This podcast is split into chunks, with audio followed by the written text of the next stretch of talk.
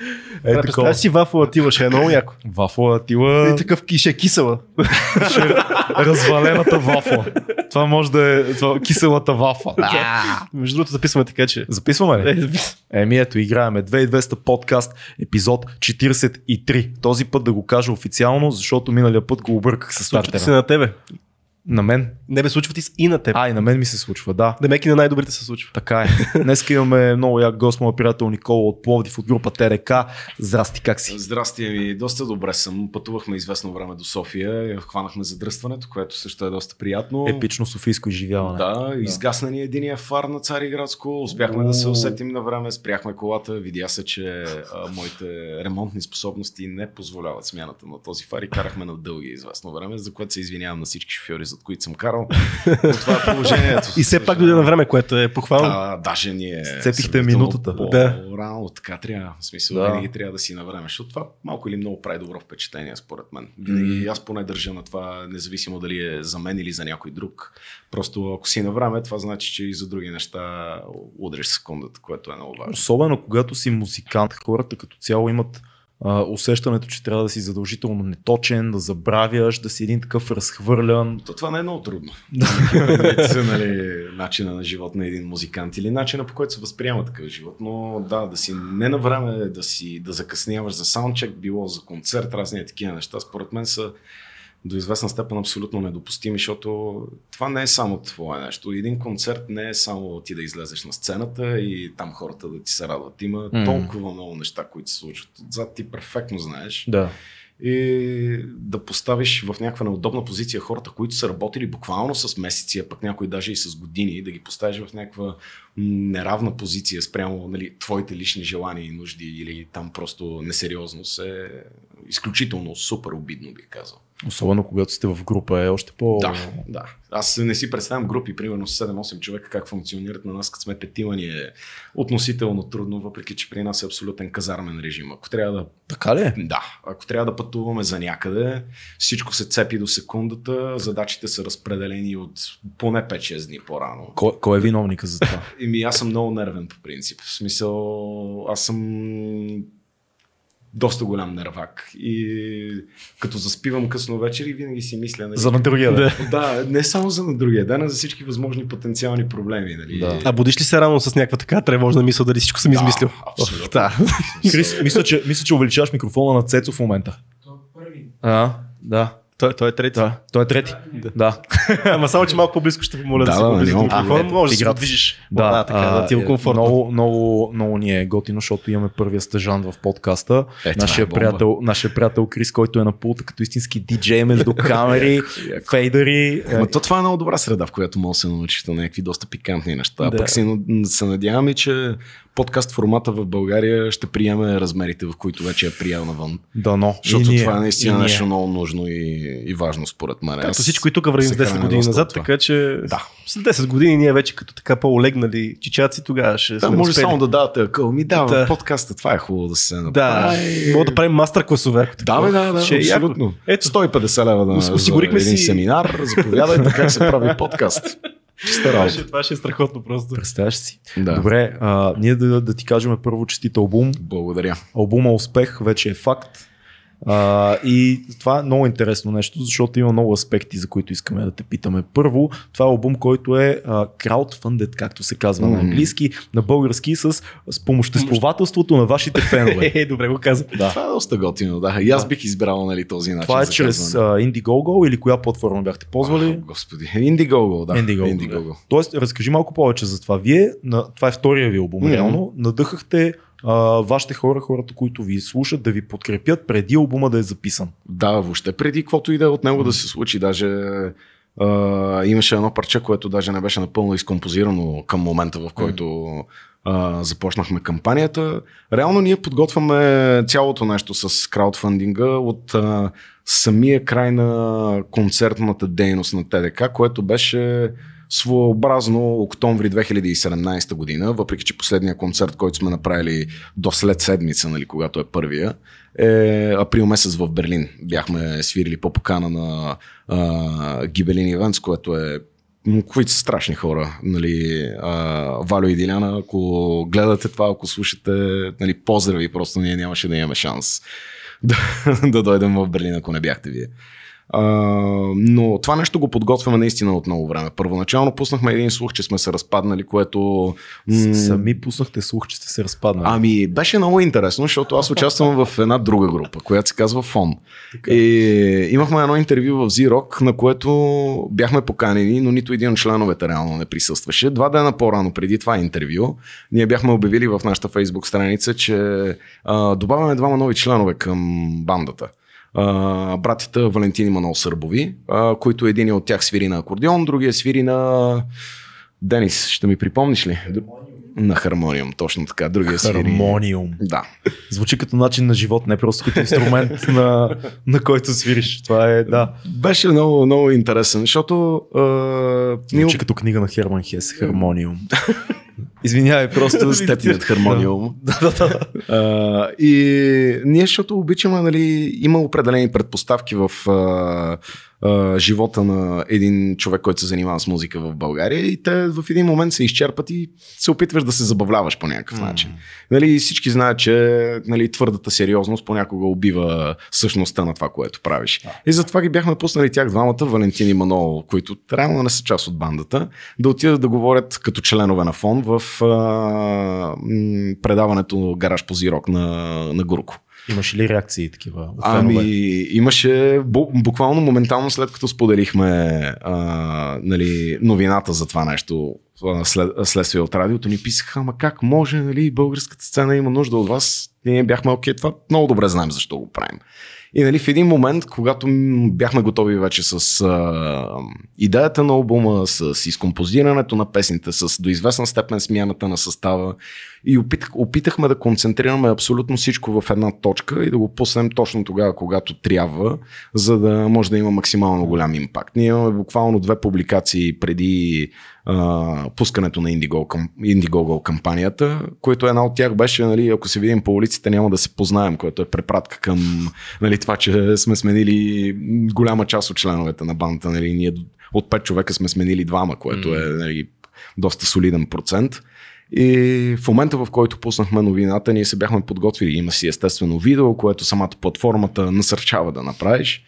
И удари в правилния момент. Просто хората моментално откликнаха и наистина ние не бяхме готови за толкова бързо събиране на за средствата. Колко време събрахте целта си? 103 часа, което е, мисля, че няма А, да а, колко, колко човека се, да в тия 103 часа, колко човека се... 171.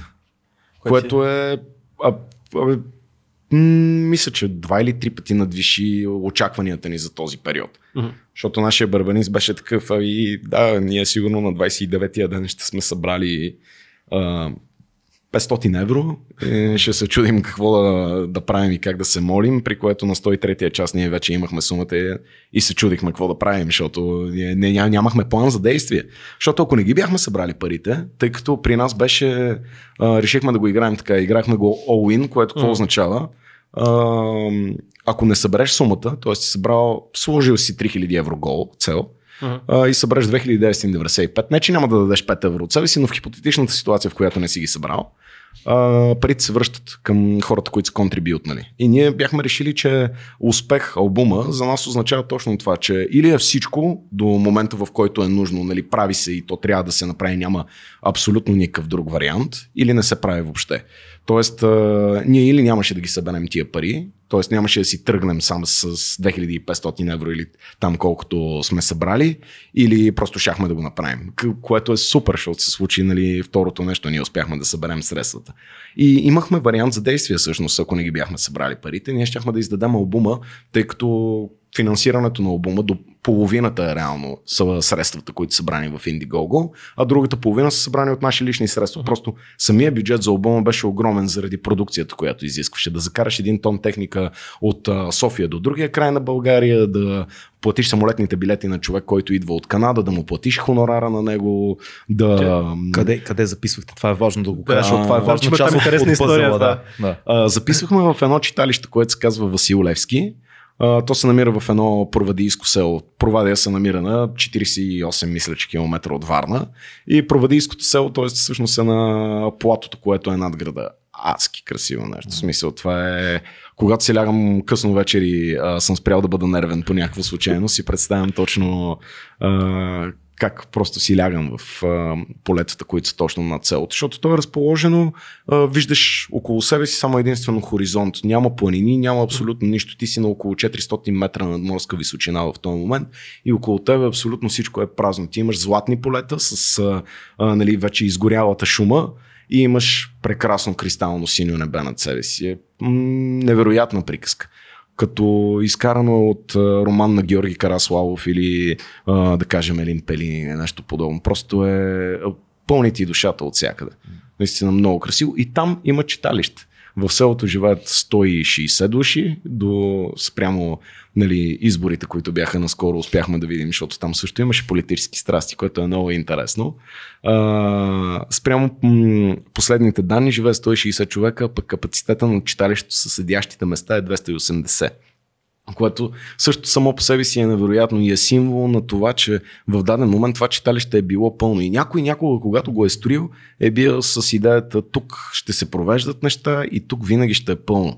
Тоест, ти не си го построил с идеята, нали, просто да е голямо. Uh-huh. Си го построил с идеята това да бъде културен център. Нали, изключваме абсолютно всички политически конотации, тъй като те вече са отдавна а, до известна степен умрели. Или поне ние избираме активно, докато сме там да не ни интересува, защото ние виждаме една сграда в едно село, което селото е почти празно, сградата също е напълно. А някакви мероприятия по това време има ли в това, в това читалище? Случва ли се нещо или не? Не, читалището се използва само единствено а, всъщност видяхме едно мероприятие в читалището. В един ден не, не можехме да записваме вътре, тъй като го ползваха за съблекалния. 18-те състава от а, различните села в околността, които бяха дошли на селския събор. Uh-huh. Значи на този селски събор, заклевам сигурно имаше 700 души, които просто го се размазваха от густо. В смисъл беше, беше напълно, беше като някакъв карнавал по средата на, на, на, на, на всяко време, което можеш uh-huh. да си представиш от 50 до 2020. Наистина просто, ако те пуснат там, ти няма да познаеш коя година. Никакъв шанс. А, но иначе за други мероприятия не се ползва. Само mm-hmm. когато има избори или нещо, трябва да се реши от а, а, хората в селото. Както беше напоследък. Имаше избори, смениха старата кметица, хората си искат кметицата, защото тя наистина прави доста неща.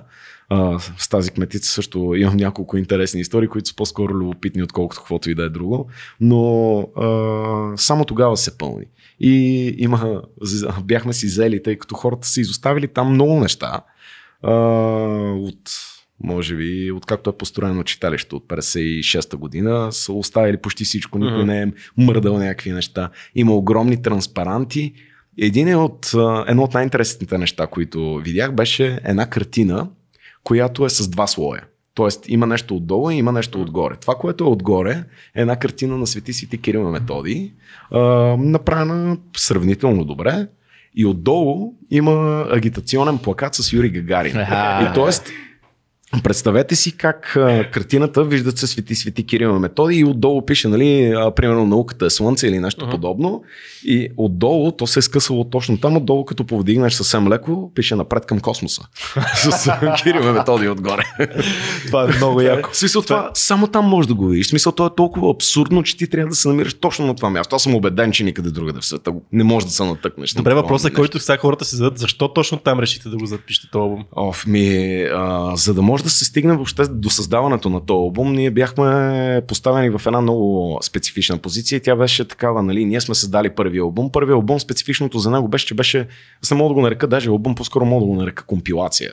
Тъй като ние бяхме издавали редица сингли в продължение на 5 години, от 2014 до 2017 ние сме издавали сингли и в един момент решихме, тъй като това е своеобразен край на един период. Ние вече бяхме достигнали ръба на един период. Било то творчески, житейски и така нататък, те двете неща върват заедно, така или иначе.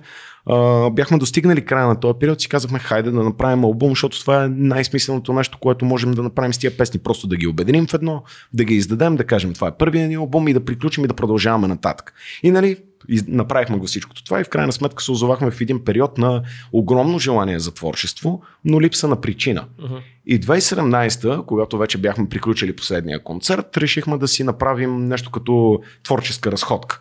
Беше по коледните празници, бяхме на турне с другата ми банда и се бяхме събрали във въпросното село да не бих казал да се позабавляваме, да се потърсим, така да го нарека. Късно вечерта на 23 декември забавляваме се, случват се редица неща, повечето от които бих нарекал доста кошмарни. Буквално небето ни падаше на главите в един момент. След това всички се бяхме скупчили на пода и се надявахме да не падне месията, за да трябва да го посрещаме, защото най-вероятно няма да сме способни. А, а, лампите, коледните лампички отвътре се превърнаха в а, сини светлини отвън. Нещата преминаха успешно обаче и затова решихме да наречем разказана история не мога. Каква, каква хубава буря. да, да, да. Беше, беше, че, да. беше невероятно. Имаше хора, които им се въртяха главите. А, имаше а, работници, които излизаха по ръцете ти, почваха да се... А, по лицето се появяваха като тръпчинки. Беше много особено. Да. В смисъл един много такъв а, смесица между това, което Габриел Гарсия Маркес прави и а, Александър Солженицин. Okay. Нещо по средата. Нали? С бруталния реализъм на единия и с магическия реализъм на другия, дето нещата са толкова абсурдни, че ти просто можеш да ги наблюдаваш и те те афектират. Употребихте ли халюцигени? Ами, не съм напълно убеден.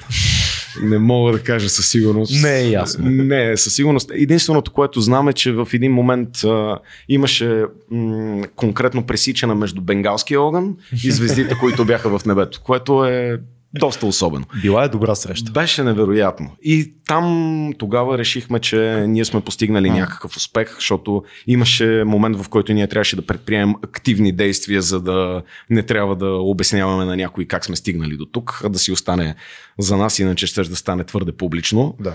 Uh, успяхме да го преминем то, този момент и това ни даде uh, това буквално затвори с един пост-травматик стрес дисордър, който ние избихме в следващите 3 месеца, затворени между 4 стени в нашата репетиционна.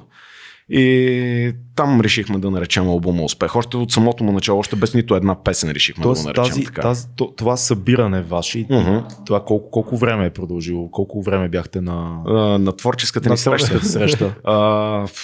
Три дни, мисля. Три дни. Да. Емоционално и, и, и психически тези три дни са ви заредили с енергия за, за целия проект. За, за две години, да. да. В смисъл, ние успяхме да го... Аз се чувствах, че вече това нещо съм го преодолял, може би средата на юли месец. Първия път, когато отидахме в читалището да правим пробни записи, защото ние отидахме да направим проба да видим дали въобще ще стане нещо, преди да отидем mm. да запишем официално с канадския продуцент а, през септември месец. Отидахме да направим проби и аз вече тогава знаех, че това нещо съм го преодолял. Смисъл, всичко това е капсулирано в а, м- едни 47 минути музика и аз мога да си кажа, окей, това беше адски гадно, но в крайна сметка сме направили музика, която те е изцерила. И се надявам и нали, хората, които го чуят това нещо, да могат и те да почувстват абсолютно същото нещо, което почувствахме и ние след това. Нали, някакво такова пречистване, което нали, те оставя малко по-обнадежден в крайна сметка, въпреки че има главно гадости в албума, бих казал. Но за това решихме всъщност да запишем албума там. Да се върнете. Да. В смисъл, просто той там е създаден. В смисъл, причината за него е там. Ние буквално едната песен е създадена пред читалището. Причината за едната песен е пред читалището. Ние седим двамата с барабаниста и се опитваме да разберем нали, това, до каква степен това, което се случва в момента е реално и до каква степен не е. До моментите, в които ние а, се чурим дали да звъннем по телефона, защото ако ти е отдигнат от другата страна, това означава ли, че това е реалност, означава ли, че не е. В смисъл ти се съмняваш до, до болка ти се съмняваш в материята на живота и Мислиш не е въобще приятно. субстанциите като цяло са нещо важно за изкуството и отварянето на врати в съзнанието е нещо, което артиста трябва да търси съзнателно. Ами аз мисля, че а, директна връзка между а, използването на някакъв вид по-тежки наркотици и отварянето на вратите на съзнанието няма, няма кой знае колко общо. Mm. Тъй като аз не съм употребявал абсолютно никакви наркотици по времето, кога сме създавали първите си песни и до голяма степен нали, и след този конкретен момент. Аз въобще това не, е нещо, което правя и нещо, което Тоест, обичам. при, при вас е било абсолютно Ритуал. церемониално, Да, ритуално. Да. В смисъл, това не е нещо, което правиш безцелно. Това са Това е месеци. начинът. Да, това е смисъл, това са месеци подготовка. Ние бяхме напълно наясно какво ще се случи с нас самите. Просто не бяхме наясно за останалите хора. да. Което А, беше, нали, нашата. Поне, понеже това е грешка. 2200 подкаст и ще ме съсипят, ако, ако не те запитам а, а, Айласка, LSD, гъби и т.н. Имаше ли а, така по, по-конкретен избор или Ами, по-скоро LSD. по-скоро LSD? Да. Това е нещо, което ни съпътстваше в даден момент. Има, има а, звуков а, с- 60-тарски, 70-тарски дъх Да, да, да. от, от албума, който се Абсолютно носи и мога да го, работа. Аз и може да се улови в музиката. Това е супер. Аз като голям фен на Сантана, няма как да не, Яко, не адмирам яко. това нещо. На, нали, знаете, нали знаете историята там на Woodstock 69, която е най-голямото изпълнение там на Сантана и която е най-голямата М. аудитория, че той, те тогава са били много, много зле в този етап, когато са излезли на сцената. Те трябва да излезат 3-4 часа по-късно. Аз не знам кой е бил добре на Woodstock. да. Но те трябва да освен излезат 3 освен часа. Джо Кокър. Да, три- та, 3-4 часа по-късно трябва да излезат и в един момент ми казват, пичове, излизайте. И как ще излизаме? Ние преди малко взехме. Да, и, и, а, Сантана обясня как китарата му се... Не, не може да си догони китарата, защото тя му се вие в ръцете. Да, това е лирическо отклонение Много, много, е, Това е много, е супер, да. яко, много е яко това, което сте направили. А когато се върнахте да запишете албума, усетихте ли а, някаква връзка между спомена за времето, което сте прекарали там заедно и момента, в който започвате да го записвате? Почна ли да се връща енергията и да... константно. да. Това е абсолютно константна емоция. То, е- самото село то е разположено на такова място, че ти самия в момент, в който влезеш там, не си напълно сигурен дали то самото съществува. Дори, дори без въздействието на каквито и да е наркотици Да. или разни такива неща. То Да. самото място е страшно магично. Нали, липсата на хора в самото село, нали, като имаш 150 човека, любопитното за него е, че 50 човека от тях са чужденци. Тоест ти можеш да чуеш там немски, английски, финландски, холандски, белгийски, можеш да чуеш френски. И то става един а, много странен такъв а, а, все едно а, топиш метали и се появява нещо съвсем различно от това. А, самите камъни, с които са построени къщите, също са много специфични. Те ги няма абсолютно никъде другаде в цялата страна, което е много, много любопитно за мен, тъй като Звука на телефона ти е страхотен, между другото. да, нали? Благодаря ти. Все пак това за мен е важно е да мога да чувам, тъй като рано или късно ще се разделя с слуха си, за съжаление. Всички сме така. И самите камъни, с които са построени къщите, са ендемитни за тая част от България. Те са, а, не знам точно как се наричат, но са извлечени, не, всъщност знам точно за, за, защо са такива, тъй като по едно време това е било дъно на море. А, тъй нареченото Сарматско море и се виждат а, по самите скали се виждат как има мидички, има разни фосили останали Това и е, то това е от преди милиони години. Ти това нещо го виждаш и си такъв, защо, как, как така? Тоест има разни такива детайли, които тебе те връщат към а, нали, сюрреалистичността на, на цялото място. И ти не можеш да се оттеглиш от това. В смисъл, за тебе това просто е място, където се случват сравнително абсурдни неща. След излизането на този епизод на подкаста, групичка хора отиват и штурмуват селото, за да почиват там. Да, Това си ние за това гледаме да наказваме как се да, казва да селото. почиват. да, да почиват. А звуково, какво извлякохте от записите в а, читалището? Ами, ние бяхме наясно, че още с началото на записите, ние затова отидахме и направихме и проба, ще има страшно много ревърб. Тоест, mm. пространството е много голямо. Говори като за лаици изцяло. Еми, ехо има. Ехо, да има го много кажем, ехо. да.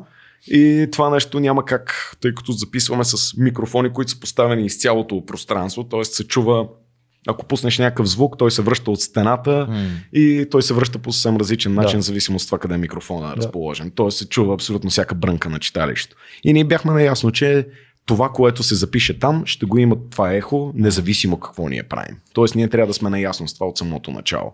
И самият дъх, който извлякохме, ние си говорихме и с това с продуцентите малко преди записите, че ние целим самото пространство да се чувства като празно. Да. Мисля, самата музика, нещата, които свирим, да се чувства все едно е наистина празно, пусто, а, зарязано, а, Отдалеч, неизползвано. едва ли Да, не, отдалече да, звучи, да, да. да. И да, да ти дава пространство на самия тебе да се превърнеш в главен герой на това. Затова и вокалите са малко по-тихи. Доста, доста по-тихи са. Да. Това е целта, за да може абсолютно всички инструменти да са наравно, Мгм. доколкото може и нищо да не изпъква, защото в крайна сметка а, аз а, в този албум като вокал не, не съм главно действащо лице, както се очаква от един вокал. Да. Аз съм един човек, който комуникира с останалите инструменти, както те комуникират с мен. Тоест, разликата между мен и инструмента не е кой знае колко по-голяма. И това според мен също така дава избор на слушателя да се фокусира върху другите неща. М. Тоест ти да си намериш нещо, което да слушаш, било то бас, било то китара, барабани или глас. Просто го прави избора малко по-лесен. Много, много филмова музика. Албума ви е изключително филмов. А, мен ми хареса младост много като парче, Аларма ми хареса също много. Яко. А, и продължавам да, да намирам неща. Днеска за, за последен път го слушах днес след обеда.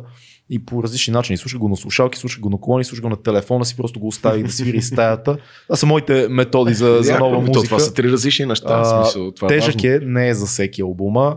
Не знам как би го определил като стилистика. Вие влизате Да, ли това в- исках да питам, между другото, за О, стилистиката. Боже. точно. Значи, а, ние имахме а, няколко ревюта излезнаха на албума и не само български, което нас доста на изненада. А, защото нали, пен, албума е на български, Мгм. абсолютно всичко е на кирилица. Смисъл, трудно е да достигнеш до него, ако решиш. Но явно някакви хора бяха достигнали, което за нас беше абсолютно невероятно.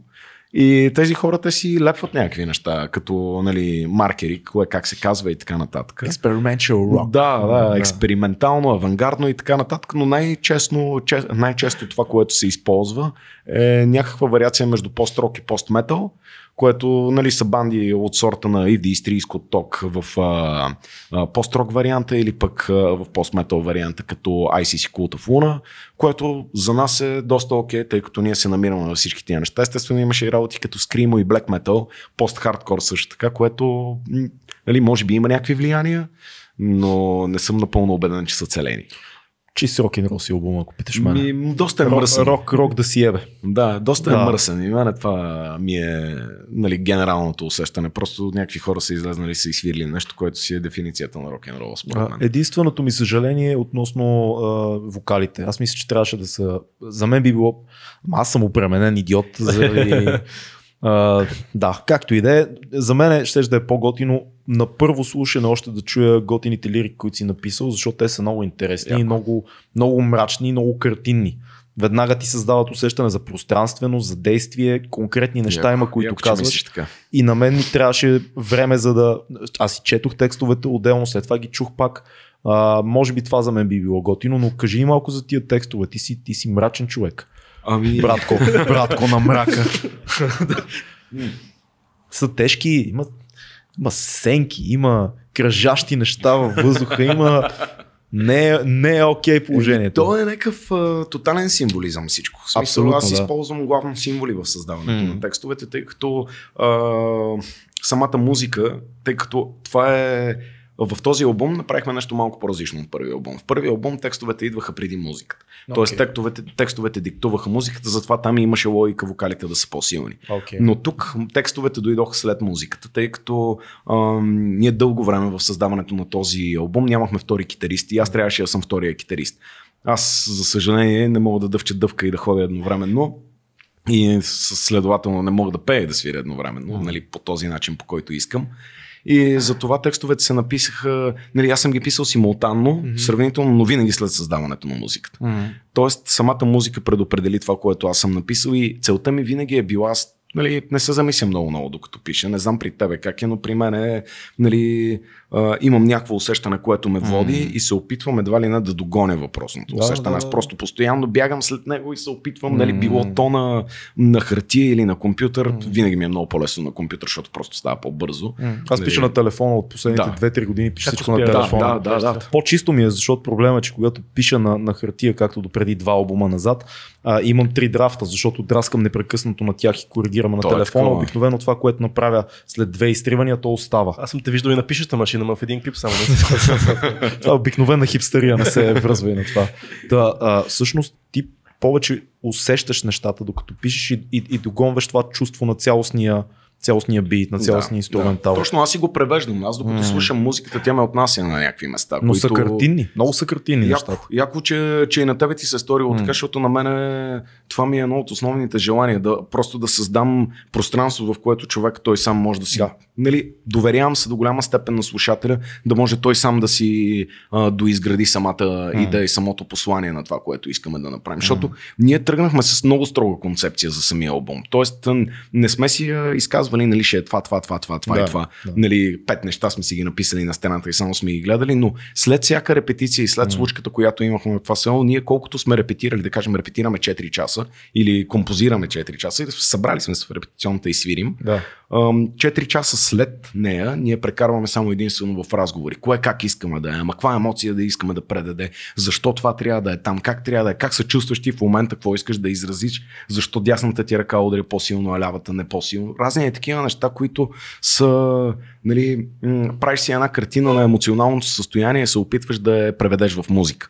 И оттам дойдоха и текстовете. Те нямаше как да са ам, по никакъв начин буквални. О, да. Ако бяха буквални, а, читателя или слушателя щеше да разбере от а, първата секунда за какво става въпрос и Мгм. най-вероятно на мен лично не би им било интересно да слушам Мгм. едно и също 12 минути. Мгм. Но когато му оставиш поне според мен пространство, той да си доразвие самата картина и естествено да си я причупи, да си направи музиката своя, той тогава може би ще е най-щастлив. Нали, аз лично съм така най-щастлив, когато любимите ми банди правят по този начин, така че нали, това е единствения начин, който смятам за правилен в случая. Нали, конкретно в случая. А, очев... Работи, работи. оч- Очевидно това село и това читалище има много влияние върху целия албум, нали, първоначално като вдъхновение, след това като звук, което предава цялото това читалище. А по време на, по време на записите имаш ли креативен процес? В смисъл, че вие отивате с вече написани неща, написани, написана музика, написани текстове и в момента, в който сте там, да се започне да се променят. Я тук някой, някой куплет или пък ня, някъде нещо се промени в самата музика от това как го усещате на момента. Много е особено, тъй като а, ние имахме строго ограничено време. Ние имахме 12 дни, Мгм. в които трябваше да свършим 47 минути музика. Което а, с наслояването на китарите, направата на всичко, смисъл нямаше как да записваме допълнително неща или разни такива работи. Ние за тия 12 дни трябваше да запишем всичко от до. И Интересно е, защото при, опитахме се да сме на 100% готови. Наистина на 100%. Мгм. Това не се получи. Бяхме на 95% готови. Аз бях най-малко готов. което съм... Кое, което беше интересно, но беше напълно целенасочено. Много голяма част от текстовете, над половината, бяха завършени. Не, Мгм. не изцяло написани, но бяха завършени там. И то някои от тях буквално минути преди записването на, а, на самите песни, тъй като до последния момент ти, ти, ти си наясно, че това нещо ще остане. Ти си наясно, че то толкова важен период в живота ти ще бъде запечатан на едни 10 минути или на едни 40 минути и ти никога повече няма да мога да го, да го промениш. И аз исках да остана с тази мисъл, да видя това докъде ще ме доведе, нали, докъде ще ме добута и колко зле ще се почувствам или Мгм. колко ентусиазиран или колко най-вече уязвим. И това нещо в крайна сметка мисля, че се получи много добре, защото при мен е, има няколко кадри, как аз седа, пиша, драскам, крещя, изнервям се, нали. Кое от всичките тия неща, които толкова много искам да кажа, трябва да избера. И в крайна сметка наистина се получи. Най-доброто така, че... решение ставаш рапър, казваш всичко. Е, това, това наистина е Имаш много място, целият бит е твой, блъскай, аз блъскай на, думи. на, едното парче, то си има абсолютен спокен word там. Има, е да, някаква страхотно е. Страхотно е това за място за умиране. Времето Да, за умиране. да, Да, да. Това беше много, много, много интересно. Това, това на мен ми е едно от любимите неща и наистина всеки път, даже като го чуя, аз човече, всеки път като го чуя съм такъв, леле, това е... В смисъл на мен ми става гадно, насълзяват ми се очите, което е... Мрачно е много, ти знаеш, аз много харесвам такива неща, но да, супер беше. И Яко. много хубав завършик на парчето. Благодаря. А, да. Да, да си продължа само. Кажи а, си го. Поне, това, което го кажеш да си готов на 95%, ти тук кажа, че си нервак, припрян си, Mm-hmm. усещам Може да си някакъв, е да, някакъв контрол, който винаги искаш да имаш, защото аз разбирам, защото аз съм до голяма степен по този начин. Ти ли бе, ти не си такъв човек. Еми, а, това ли те мотивира да си креативен? В смисъл, да се извадиш от този- комфорт, защото ти искаш всичко да контролираш и в един момент, ако излезеш от този контрол, пуснеш нещо, то само да живее, тогава може да излезе нещо креативно. Това ли ти е, това ли ти е мотивацията? Защото на мен ми е много интересно. Много ми е интересна тази схема. Ами честно казано, аз тъй като нали, желанието ми е да не съм нервак в крайна сметка и желанието ми е, да, и желанието ми е също време нещата да се случват така, както смятам, че трябва да се случат най-добре, Мгм. което нали, са две доста противоречащи си неща. а, основната ми идея, която ме движи е, ако си свършил достатъчно много работа, ти ще се озовеш на място, на което не си бил преди. Там, е вече, там вече се намира истинската уязвимост. Там вече можеш да намериш какво се намира в тебе и да бъдеш възможно най-истински и честен човек, такъв какъвто може би или си предназначен да бъдеш, или искаш да станеш. В смисъл, доста е юнгианско, доста е ниче цялата тази работа, но ти първо трябва да се превърнеш в свой собствен бог, за да можеш нали, да комуникираш адекватно с другите по някакъв начин. Иначе ти никога няма да си честен или нещо подобно. В смисъл, ти винаги ще си, ще си нещо по пътя или някой друг или нещо, което практически няма смисъл от него. Защото а, според мен човек, за да създава нали, някакъв вид изкуство, а, според мен наистина трябва да е да е честен, но да не се стреми към честност. Uh-huh. Тоест това да е нещо, което е в него и, нещо, което е достигнал, но не е, не е активен стремеж. Защото, ако го има активния стремеж, той веднага си проличава. Човек или е честен, или е искрен, или е истинен, или не е. В смисъл, това е. Няма момент към стремежа, ти просто си. Uh-huh. Това, ми е, това ми е на мене целта. Много е, много е източно, като, като вайб. Да, аз точно за това споменавам Юнг, защото mm. но мал, малко ли се е разхождал нататък. В крайна и, сметка, и, идеята, са оттам. Да, абсолютно. Идеята да, да бъдеш свой собствен бог, това е много интересно. Mm. Това какво имаш предвид с това? Дай малко да я разопаковаме тази. Ами, значи, то това е част от идеологията на обума, тъй като mm. в момента, в който ти станеш част от обществото, започнеш да видиш обществото, какви проявления има, mm. нали, различните общности, как се събират, около какво се събират, какви неща вярват, на къде са насочени, какви са им целите, всичките нали, а, маркери, които можеш да изкараш на това общество, ти виждаш, че някои от тях, нали, може би ти харесват, други не ти харесват. Ставаш част от някое общество, почваш да отдаваш емоционално а, привързаността си към някой или към нещо нещо и в един момент, в който ти очакваш, че цялата енергия, труд и желание, което си вложил в дадена посока към някого или към нещо, то ти попадаш в една, а, нали, попадаш в хипотетичната лоша ситуация, в която очакваш това нещо по някакъв начин да ти подаде ръка и да ти каже, хайде, аз ще ти помогна, но това не става. Нали, а, не винаги, не абсолютно винаги, но то е достатъчно да стане един път. Въпросът тук е принципен. И в този момент ти виждаш, че а, няма никаква друга сила около тебе, освен ти самия. Тоест ти м- преживяваш а, а, екзистенциалното разочарование. Сблъскаш се с това, че ти нямаш измъкване от някои от гадостите на живота, които разбира се не са малко. Ти си осъден на съществуване, по-голямата част от живота ти ще е страдание, тъй като не си способен да се справиш с някои неща. Не знаеш колко е голяма Вселената, не знаеш дали има някакви неща отгоре, не знаеш ти самия какво си, защото нали, ти можеш да, си, може да виждаш другите хора отстрани, но никой няма да видиш себе си отстрани. Ти си затворен в една котия това е положението. Нали, това е абсолютно всичко, с което разполагаш. Ти си осъден да съществуваш сам. Това е. И от тук, от тази точка, реално на тебе какво ти остава? Ти почваш да изграждаш своя собствена принципна система, която почва да ти бие нали, на мига ти и ти казва, това може би е прилича на религията, моето момче, пред помисли си малко. И ти в един момент нали, или избираш да станеш абсолютен егоцентрик и фанатик, или избираш просто да имаш някаква своя собствена принципна система, която нали, си е само твоя, опитваш се нали, колкото по-малко можеш да навреждаш на другите хора, ако това ти е нали, целта, и от си го градиш като една малка къщичка. И за мен това е реално а, своя собствен бог, ти да се превърнеш в своя собствен бог. Тоест ти да имаш достатъчно контрол над себе си, за да можеш да се почувстваш истински свободен.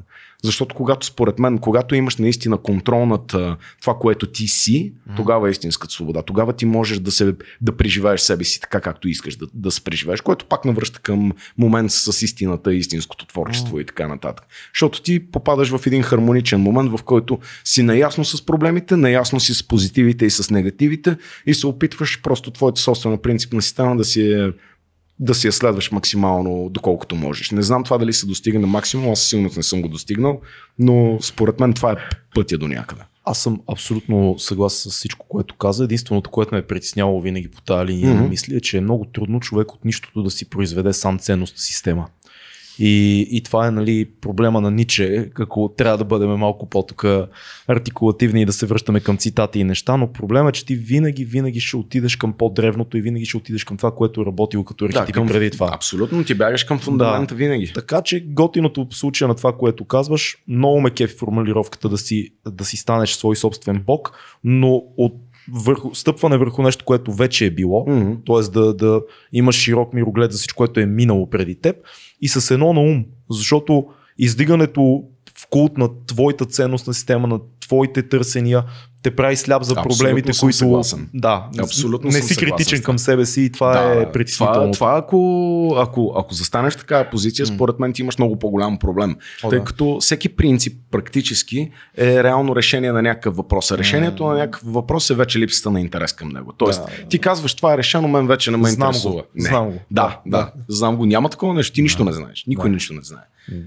И твоите морални ценности са с твоите божи заповеди и, твоя, и твоите библия. Общо са твое, това, което си изградил ти като ценностна система. Да, и аз като тук- съвсем нормален грешник си ги нарушавам. И си ги нарушаваш. ми скимне, да. Точно това е яката аналогия Да. с, Е, с ти, цялата. ти не можеш, то е много яко, защото хората сме много странни, много странни същества. Ние можем да си артикулираме нещо, което знаеме, че е така. М. Ние, зна- аз знам как да постъпя в тази ситуация. Знам какво трябва да направя. Житейския ми опит го казва, моралната ми а, система го казва, всичко ми казва направи така. И аз пак не го правя. Да.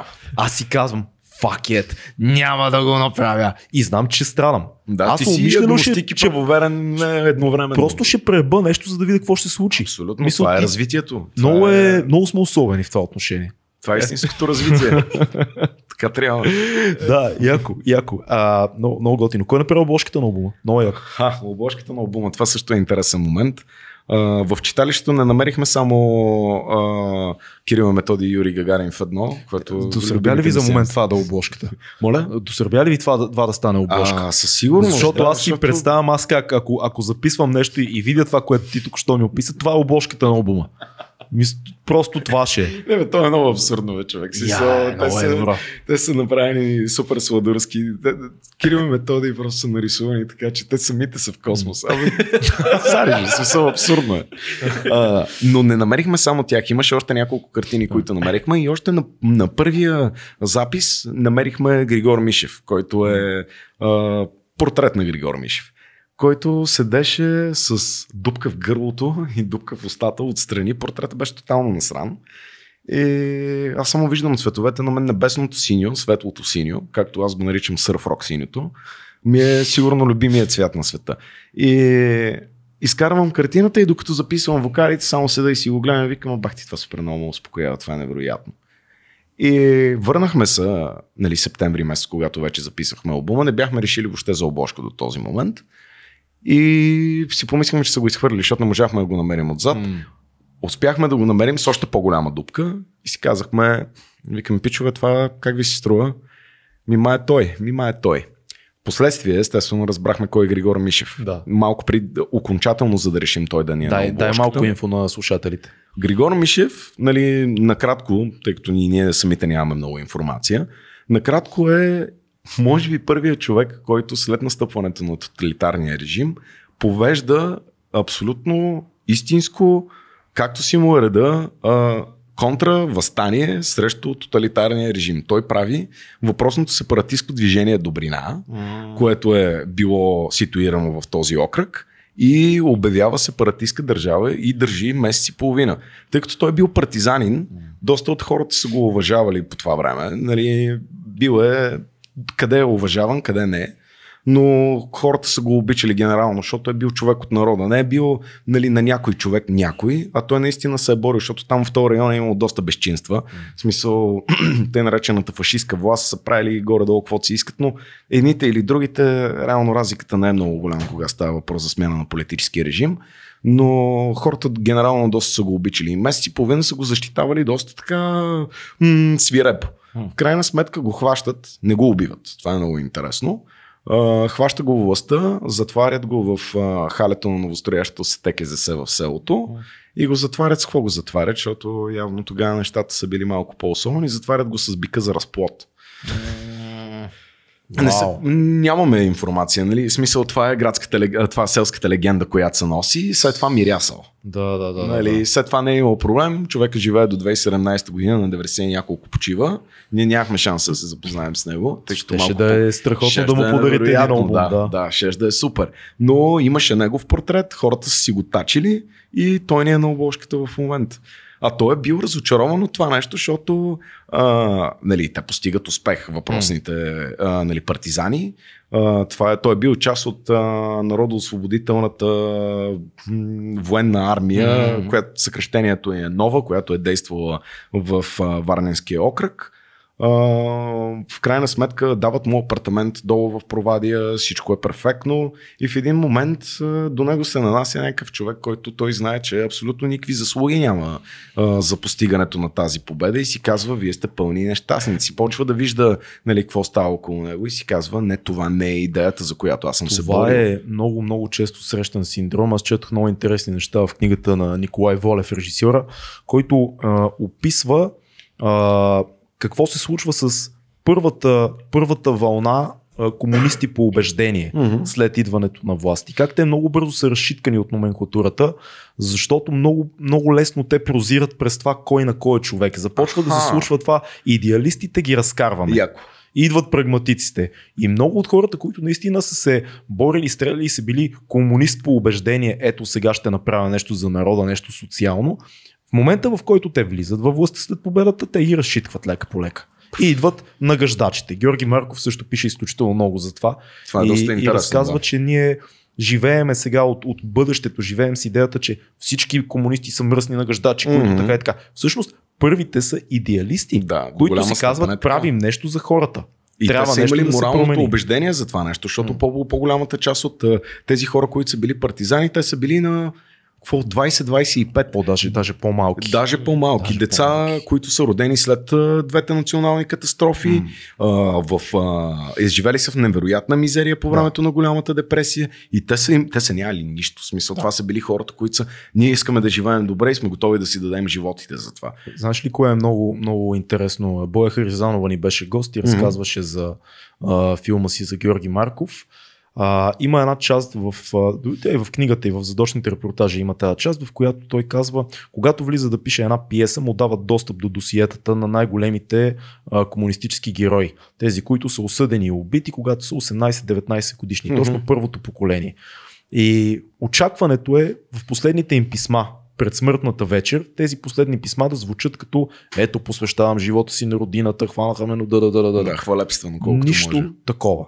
Мила моя мамо, заловиха ме, студено е, липсваш ми. Та-та-та-та. И когато той това го съобщава на, на партията, те откачат, защото това не е рекламно. Да. Това не е яко. Ти очакваш героя да каже умирам за, а, за че, Гевара филм, Да. да. разбираш и да го героизираш тотално. Той умира за тази идея, която в последствие успява. Не, ти си на 19, студено ти е и утре ще разстрелят. Да, честито. Ах, А не са ли те някакви жертвени агнета там? Мисъл, те са толкова вярващи в каузата, че окей, да ги пратиме те да, да умират и да... До известна степен със сигурност. Има го това. Да. Има го това. Защото когато си вярваш много в една кауза, ти си много по-готов да дадеш живота си. Да. Виждаме и модерни а, примери за това с, а, с мисиоманите, които. М. правят, самоубиват се в името на каузата и на, и на религията. Така че Да, да, абсолютно, е- абсолютно е така, но, но хубаво е да си спомняме, да, да ги търсиме тия неща, особено нашето поколение.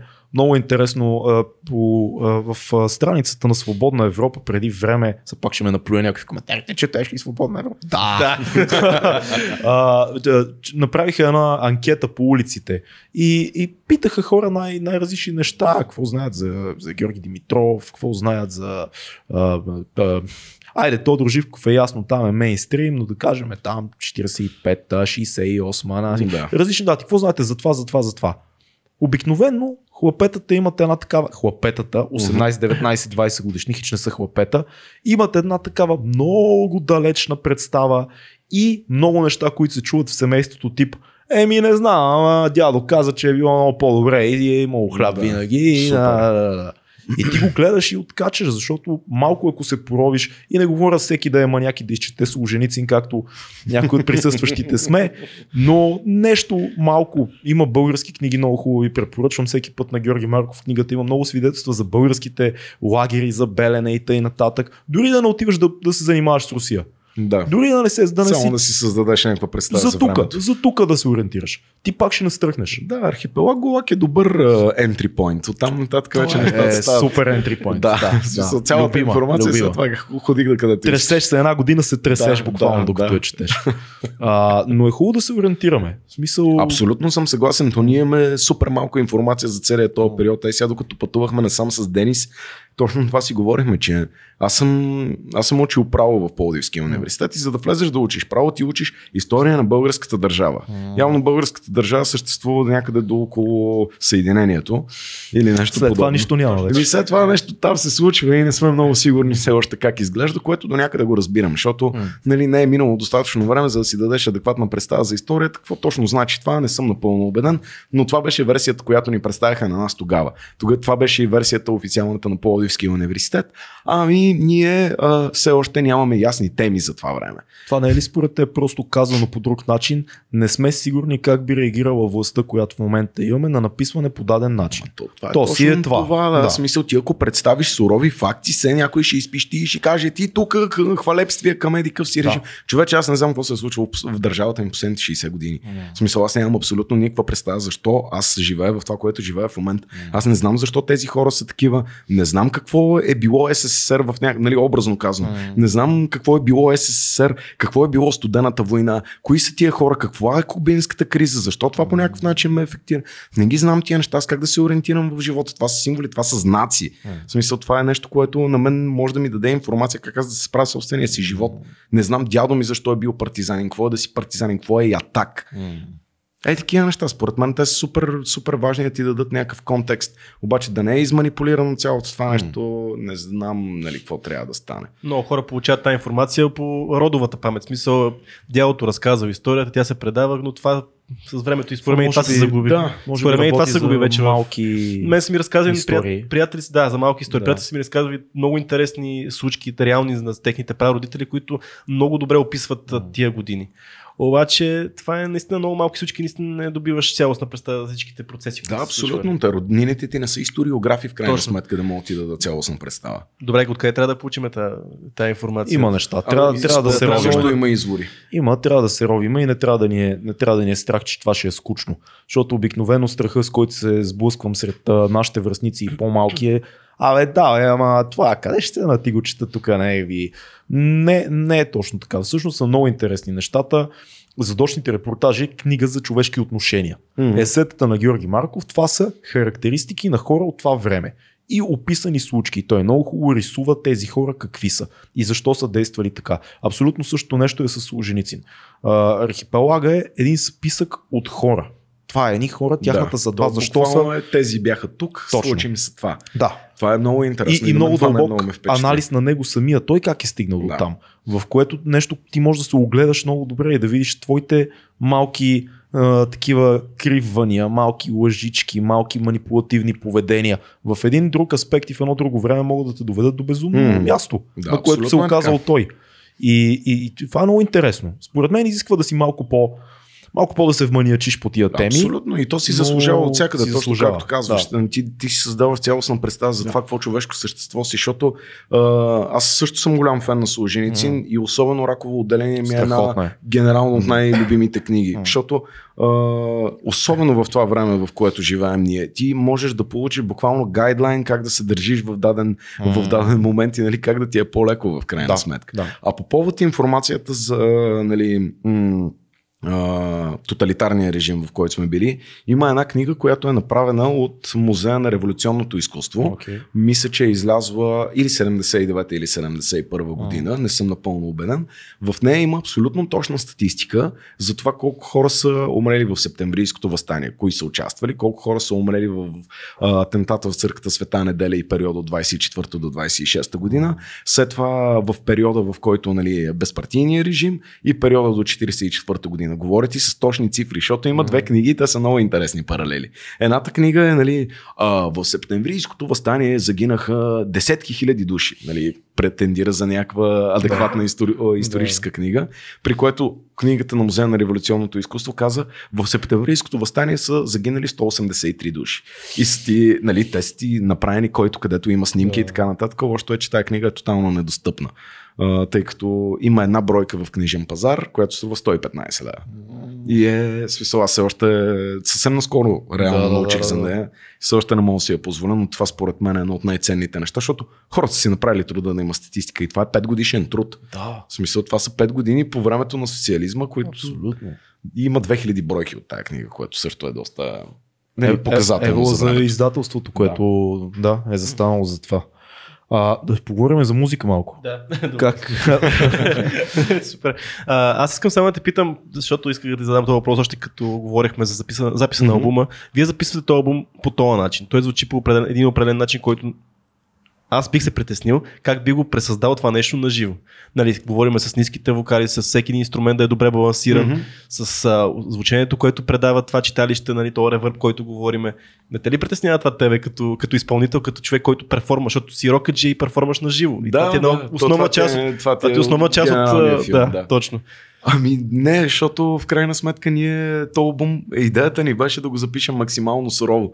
Реално за предния албум имахме много повече притеснения как ще го изсвирим, защото там имаше много повече работа по постпродукцията. Mm. Докато тук ние бяхме а, с, а, с Джеси, защото канадският продуцент, като каже, имам чувство, че съм порно звезда или някаква е така, а, така, така глупост. Джеси, който е един от най-готините хора, с които въобще сме имали възможността да седим на една маса буквално. Ще ви разкажа отделно за как канадец ака във външна туалетна. Разкажи ни го сега. Да, значи, го а, човека казва, в момента в който моята държава е създадена, ние вече не сме имали външни туалетни. до такава степен, нали? И ние още в началото, като комуникираме... Казахте ли леко се разминаваме да, тук. Да. да. Ние си ги обичаме. Ма да, не, то е, то е тотално лудница, защото ние си говорим с него още като решихме да работим с него. Аз му пиша така и така, ще не миксираше албума, нали, защото много си кефим какви работи правиш. И разказвам му цялата история, там всичките психиделици, глупости, проблеми, да сме имали цялата работа, къде ще го записваме, каква не е идеята, така нататък. Той вика, добре бе, а, какви е бюджета и за мастеринг. Нали? Не само за микс, а и за мастеринг. Мастеринга, накратко е нали, един процес, по който се прави финален вариант на песента, дето навсякъде да звучи еднакво добре. Да. Нали, ако мога да го обясня по този начин. И а, ние му казваме нали, там какви пари имаме и той вика, окей, аз за тия пари просто ще си взема билети и ще дойда. Ние сме такива, сигурен ли си? Защото ние отиваме на място, дето ние си го обичаме много. Нали? Това е селската къща на баба ми и дядо ми, но това е селската къща на баба ми и дядо ми. Там някои от нещата, на които си свикнал, най-вероятно ги няма. Примерно като бойлер, който е на ток и вътрешна туалетна. Добре, нали, канадец. Канадците би трябвало да са такива хора от, от гората. Нали, а... Не бе, човек, той нямаше никакъв проблем с това. Аз му пращам сни, снимки на Google Street, на, на, нали, на, на Street View, нали, да му покажа къщата отвънка, да види за какво. И му пращам снимки, примерно направени ноември или марта, дето изглежда още по-гробница. Да. Той ви казва, не, това е чудесно, супер, аз точно това искам да видя. В смисъл, за мен това е много готино. И не измрънка една секунда, не каза нищо лошо. Може би, защото е канадец. Ние доста често си говорихме за това, нали, че нали, стереотипа за канадците е, че са много вежливи хора. Много позитивни, а, вежливи, да. Той е точно такъв. В смисъл, една лоша дума не каза, прегръдки, целувки, супер готин човек. Yeah. Но не знам дали му е било напълно комфортно, но не каза нищо лошо и доста се кефеше. В смисъл, като видя а, щанда е с бурканите, yeah и такъв само снима си праща на приятелите. Някакви такива неща не са виждали. Яко, яко. Аз викам, това са тиквички в този буркан и той е такъв, как така да има тиквички в буркан, ти ли си? Така, момче, ти глад май не си виждал. Да, да, да. Много, много яко. Та, а, за наживо да. а, нямаме никакъв проблем, защото точно ние си говорихме с, с Джеси, че искаме този албум да звучи максимално така, както ние го изпълняваме. Той беше на наши репетиции, свирихме му целият албум и той каза окей. И реално това, което е записано е на 90% това, което ще бъде изсвирано на живо. Ние сме правили много по-малко преработка, uh-huh. няма абсолютно никакво докосване на гласа от към нали, промяна на тонове, всичко е направено. Има само едно единствено място, което бях осрал, но и, и е поправено съвсем леко.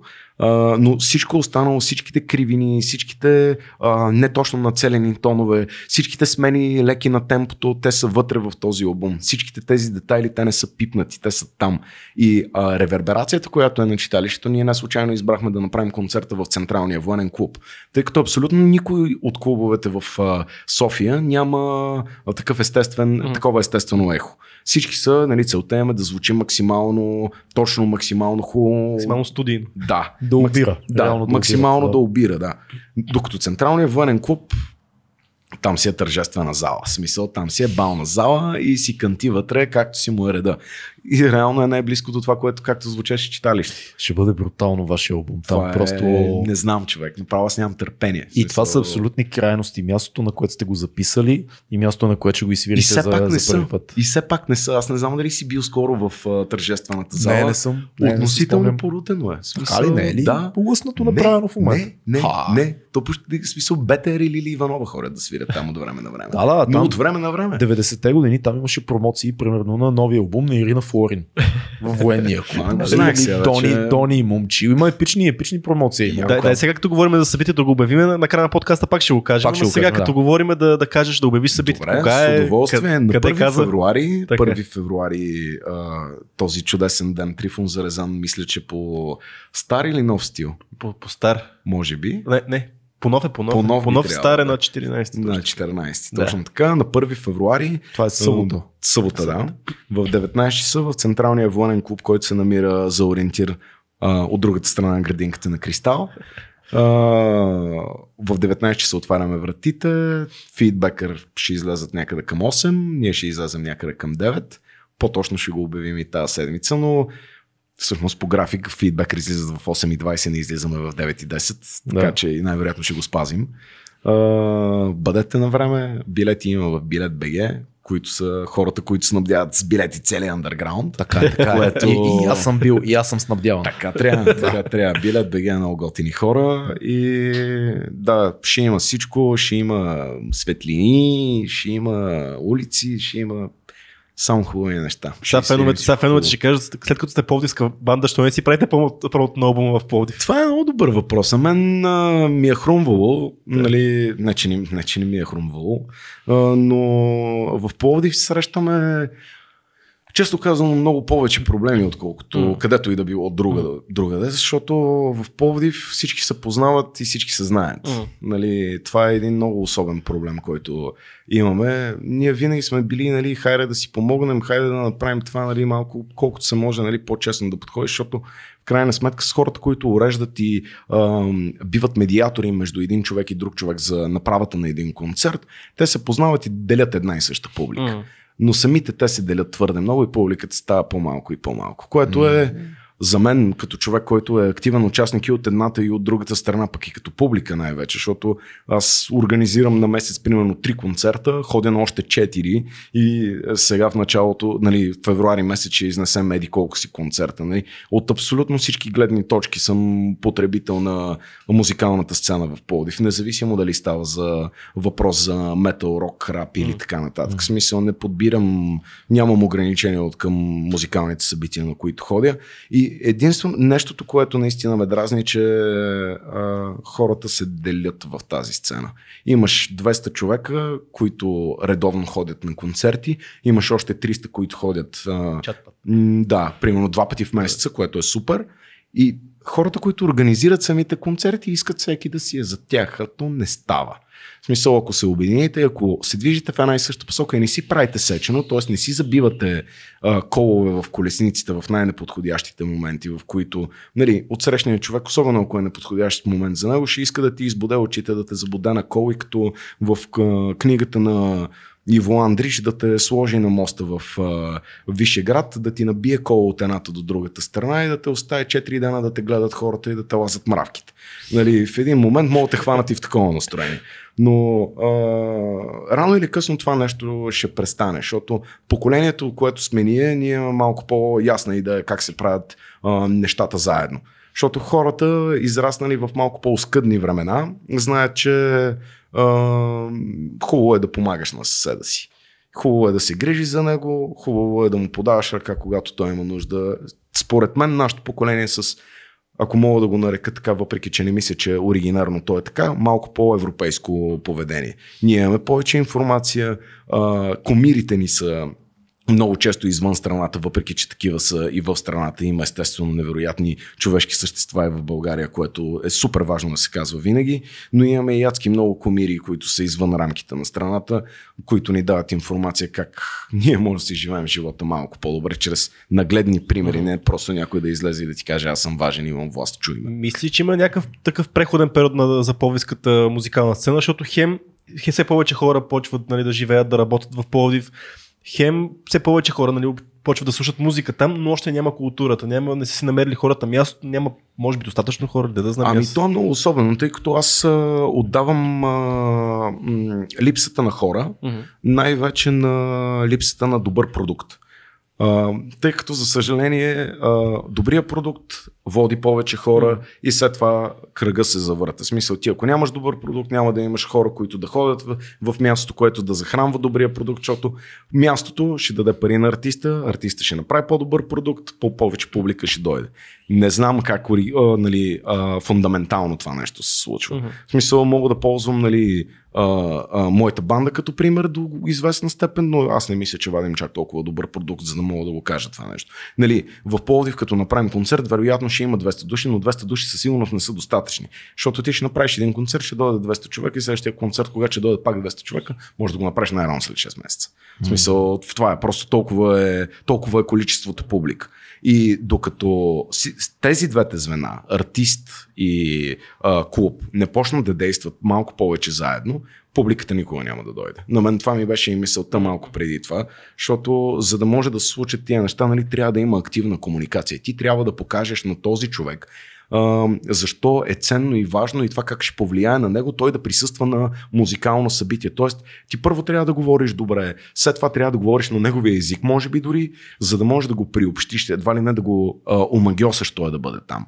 А пък в Пловдив в момента е страшно интересна ситуацията, защото ние бяхме в един културен пик през 2019 година и сега нещата пак отиват към а, средното ниво, което е в България. Тоест, парите за култура, те не отиват за култура. Въпреки че аз не съм особено голям фен на state sponsored неща, но конкретно за култура мисля, че някои от нещата би следвало да са подпомагани. Най-вече галерии и музеи. В смисъл, със сигурност това, това са нещата, които трябва да им бъде улеснен достъп. Според мен, всяка една галерия и всеки един музей в България трябва да има по-скоро млад, компетитивен екип, който да споделя информация. Сигурно има една галерия, в, за която аз се сещам, която е национална галерия в България, която има Инстаграм. В смисъл, за мен това говори достатъчно. Аз знам кои хора не се искат в тия места. Аз знам, че аз ако съм под 25, аз нямам място в този музей, нямам място в тази галерия, защото тя просто продукта и не е насочен към мен. Никой не, не иска аз да съм там. Защо да ходя, като никой не иска аз да съм там? Това е много страшно, което Да. го казваш. Смисъл, Много е това е страшно. невероятно, човек. В смисъл, ти имаш най-голямата социална мрежа сред младите хора. И просто не я ползваш за какво са ми хора на мен. Мислиш ли, че има едни хора, които казват, на... айде не си го казват на глас, но си го мислят и чувстват някъде в себе си, нямаме нужда от млади хора. Това изкуство не е за младите хора. Не знам, наистина не Ще ми, знам. се, ще ми се да не е така. Съм имал а, срещи с хора, които менежират галерии и т.н. от по-старото поколение, които винаги се опитват по някакъв начин да дръпнат интереса на младите, защото това Аз са мисля, че активните. просто не знаят. Да, мисля, че просто не знаят. Не, не бих ги обвинил Точно в това е, да. някакъв адски замисъл или нещо такова, но да се има предвид, че наистина М. казвам само за националните галерии. Да. Нали, има доста независими галерии, които Има. се справят невероятно в това и наистина за мен е абсолютно удоволствие. Има и архиви, които споделят българско изкуство, точно конкретно в Инстаграм, които са просто candy, както се казва. Да. Но националните наистина според мен те просто не знаят. И тъй като нямат конкретно място на пазара, т.е. защото те нямат достатъчно пари. С 4 лева вход ти какво мога да направиш? Ти посетят 50 човека за 4 лева, това са 200 лева за един ден. Ти да направиш тия 200 лева? В смисъл, няма, нямаш как да докараш нова изложба, няма как да оправиш самата сграда, няма как да имаш пари за реклама. В смисъл, няма как да дадеш на някой а, маркетинг, социал медиа маркетинг специалист, които имаме доста вече и то много адекватни, да, да му дадеш достатъчно пари, да му дадеш 1500 лева на месец, да мога да ти свърши работата. Това Така, няма как да стане. Аз съм малко на друго мнение специално за националните галерии. Според мен никой не си прави и труда да постигне това цялото нещо, което ти Според мен кажеш. публиката не е виновна, ако имаш Публик... предвид. Не, не. Аха. Говоря за уредниците на тези, на тези музеи и галерии, че никой не иска да тази институция да работи. Нищо Тя си- чудно. Тя си е крета там, бута се по някакъв начин някакви хора, които изобщо може би не им пука за процеса да По течението прав. си върви. По течението си върви, както всичко държавно, както всичко, което е. Ени пари се взимат. Еди пари се взимат, М. нищо не се случва за това. И каква ти е на тебе мотивацията? Ти какво ще донесе като ти, ти чиновник, ти да организираш нещо, да направиш инстаграм страница? Ми, наистина, аз мисля, че нали, желание, не че нямат желание тия хора, наистина според мен е липса на информация, защото имам един много хубав пример. А, бяхме преди около година, мисля, в, а, с моята приятелка в а, Димитровград. Димитровград има много кит, китна галерия, Мгм. национална галерия, много красива и м- с една много приятна жена вътре. В момента, в който ние влязохме вътре, тя започна да ни разказва от до за всичко. Ние платихме, мисля, че два лева вход, нито сме плащали за разходка вътре да ни разказва точно кое е за какво. Тя просто искаше да ни разкаже. Тя имаше огромното желание. Толкова се зарадва, като ни, като ни видя млади хора. А, започна да ни разкарва нали, из цялата галерия, която беше практически малко по-голям етаж от къща. Окей, до тук добре. И ние сме такива, нали, това ли, е цялата, това ли е цялата галерия, това ли са всички картини, с които разполагате? Тя казва, не, ние имаме архив, който е в съседната стая, който има четворно повече картини тук. При което тя нас заведе в архива, показа ни абсолютно невероятни картини на Йоан Левиев, на Димитър Киров, на Георги Божилов Слона, които ние дори в Пловдив не сме виждали. И те стоят на архив и тази жена искаше просто за всяка картина ни разказва по някаква специфична история. Според мен наистина не е, че нямат желание, някои от тях със сигурност нямат желание, но пак мисля, че проблема е по-скоро в начина по който тази институция функционира. И то нямам предвид а, а, Министерство на културата или конкретно организацията, която е на местно ниво. Аз имам предвид цялата държавна организация. Защото ако аз съм човек, част от тая организация и някой някъде не си върши работа и някой я върши толкова, а, толкова зловещо, толкова с а, такива нечисти помисли, нали, порочно я върши по някакъв начин, аз ще се чувствам също толкова засегнат, колкото на хората към които той това го е насочил. Тоест, за мен е, а, е достатъчно една капка отсед в кацата с вино, за да може да това да се, нали, в а, бидона с вино, за да може виното да се развали. И мисля, че точно това ги уврежда тия хора хора. В смисъл, ти ако си част от държавния апарат, ти по-скоро се чувстваш смачкан. Ти си паднал. Ти си имал идеи в даден момент и желания и мечти, но те в един момент просто са умъртвени. И нали, това е моята гледна точка за целият държавен апарат, че той просто трябва да бъде Апдейтнат. Да, и то много. Не по-скоро да бъде изринат и да се направи на ново цялото нещо. И чай се изринат. не може Е, нещо, което си. толкова порочно е работило толкова дълги години и веднъж да се оправи с, А, е, факт. с апдейт. Аз съм, аз съм съгласен, съгласен, да, ти си по, по, по компютърната част, така е. Съгласен съм, обаче има, има и друга гледна точка. Ако всичко е комерс и частно и всичко работи на принципа печалба резултати, тогава ние ще получаваме само галерии, в които ще ни показват а, колекцията от албумите на Митко Пайнер, ако сме в Димитров град. примерно. Обложките на влизаш и минаваш и ти Аз разказват. би го гледал. Това е Алисия през другото, много интересна 98. изложба. Това би го гледал. Това е интересно, артистично е, еджи е, определено еджи, да. Запиши си я тази идея, защото... Ще ми е втората днес. А, но но а, за ролята на, на държавата в такива неща е както и всички други работещи а, държави за изкуство имам предвид. Франция, а, а, Англия също работи такива политики, в Германия продължават да работят такива политики.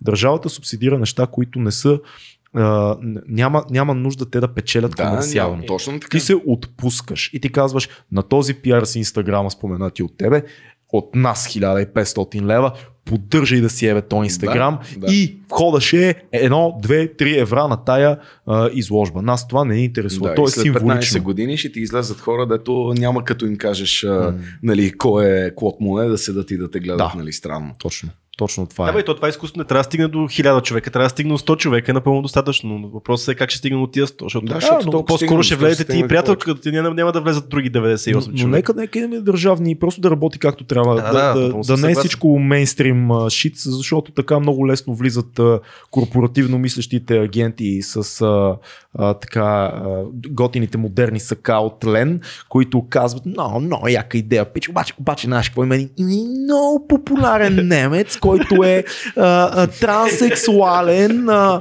а, и, и е с един крак. Пансексуален. И в момента пансексуален, в момента е с един крак и е диджей всичкото отгоре и рисува с гъза си.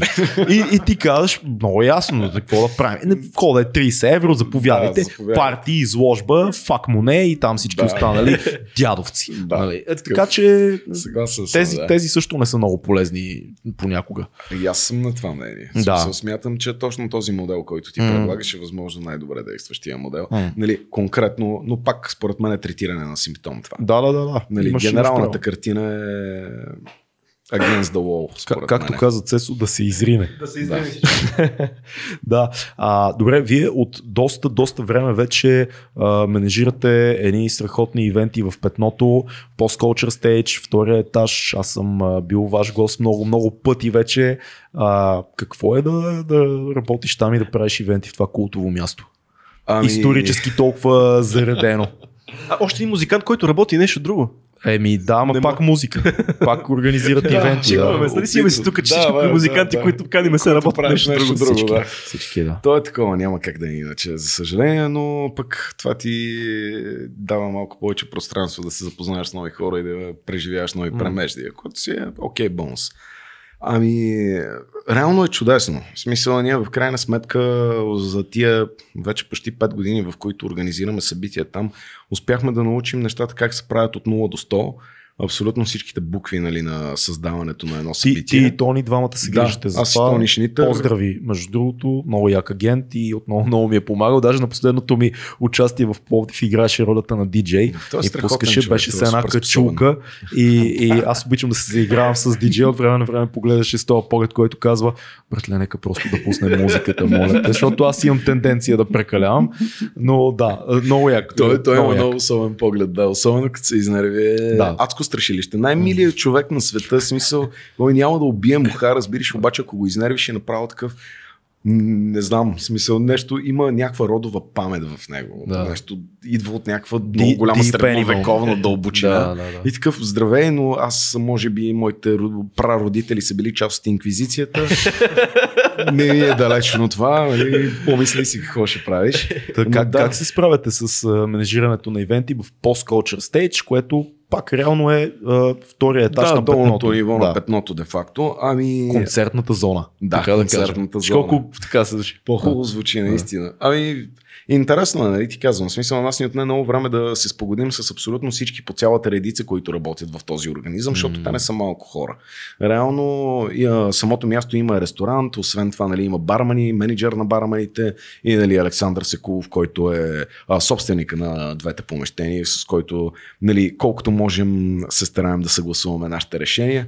До сега не сме имали абсолютно никакви проблеми и а, затруднения. А, като в текущия момент вече сме на ниво, в което нещата се реализират по толкова добър начин, че комуникацията е сведена буквално до 15 секундно телефонно обаждане. Абсолютно, да. И идеологическите предпоставки за създаване на събития са най-важното нещо, което взимаш предвид, правейки едно да, такова да, събитие. Тоест, ние сме успели да преодолеем въпросното нещо, за което ти разказвах, за което ви разказвах за полдиската сцена.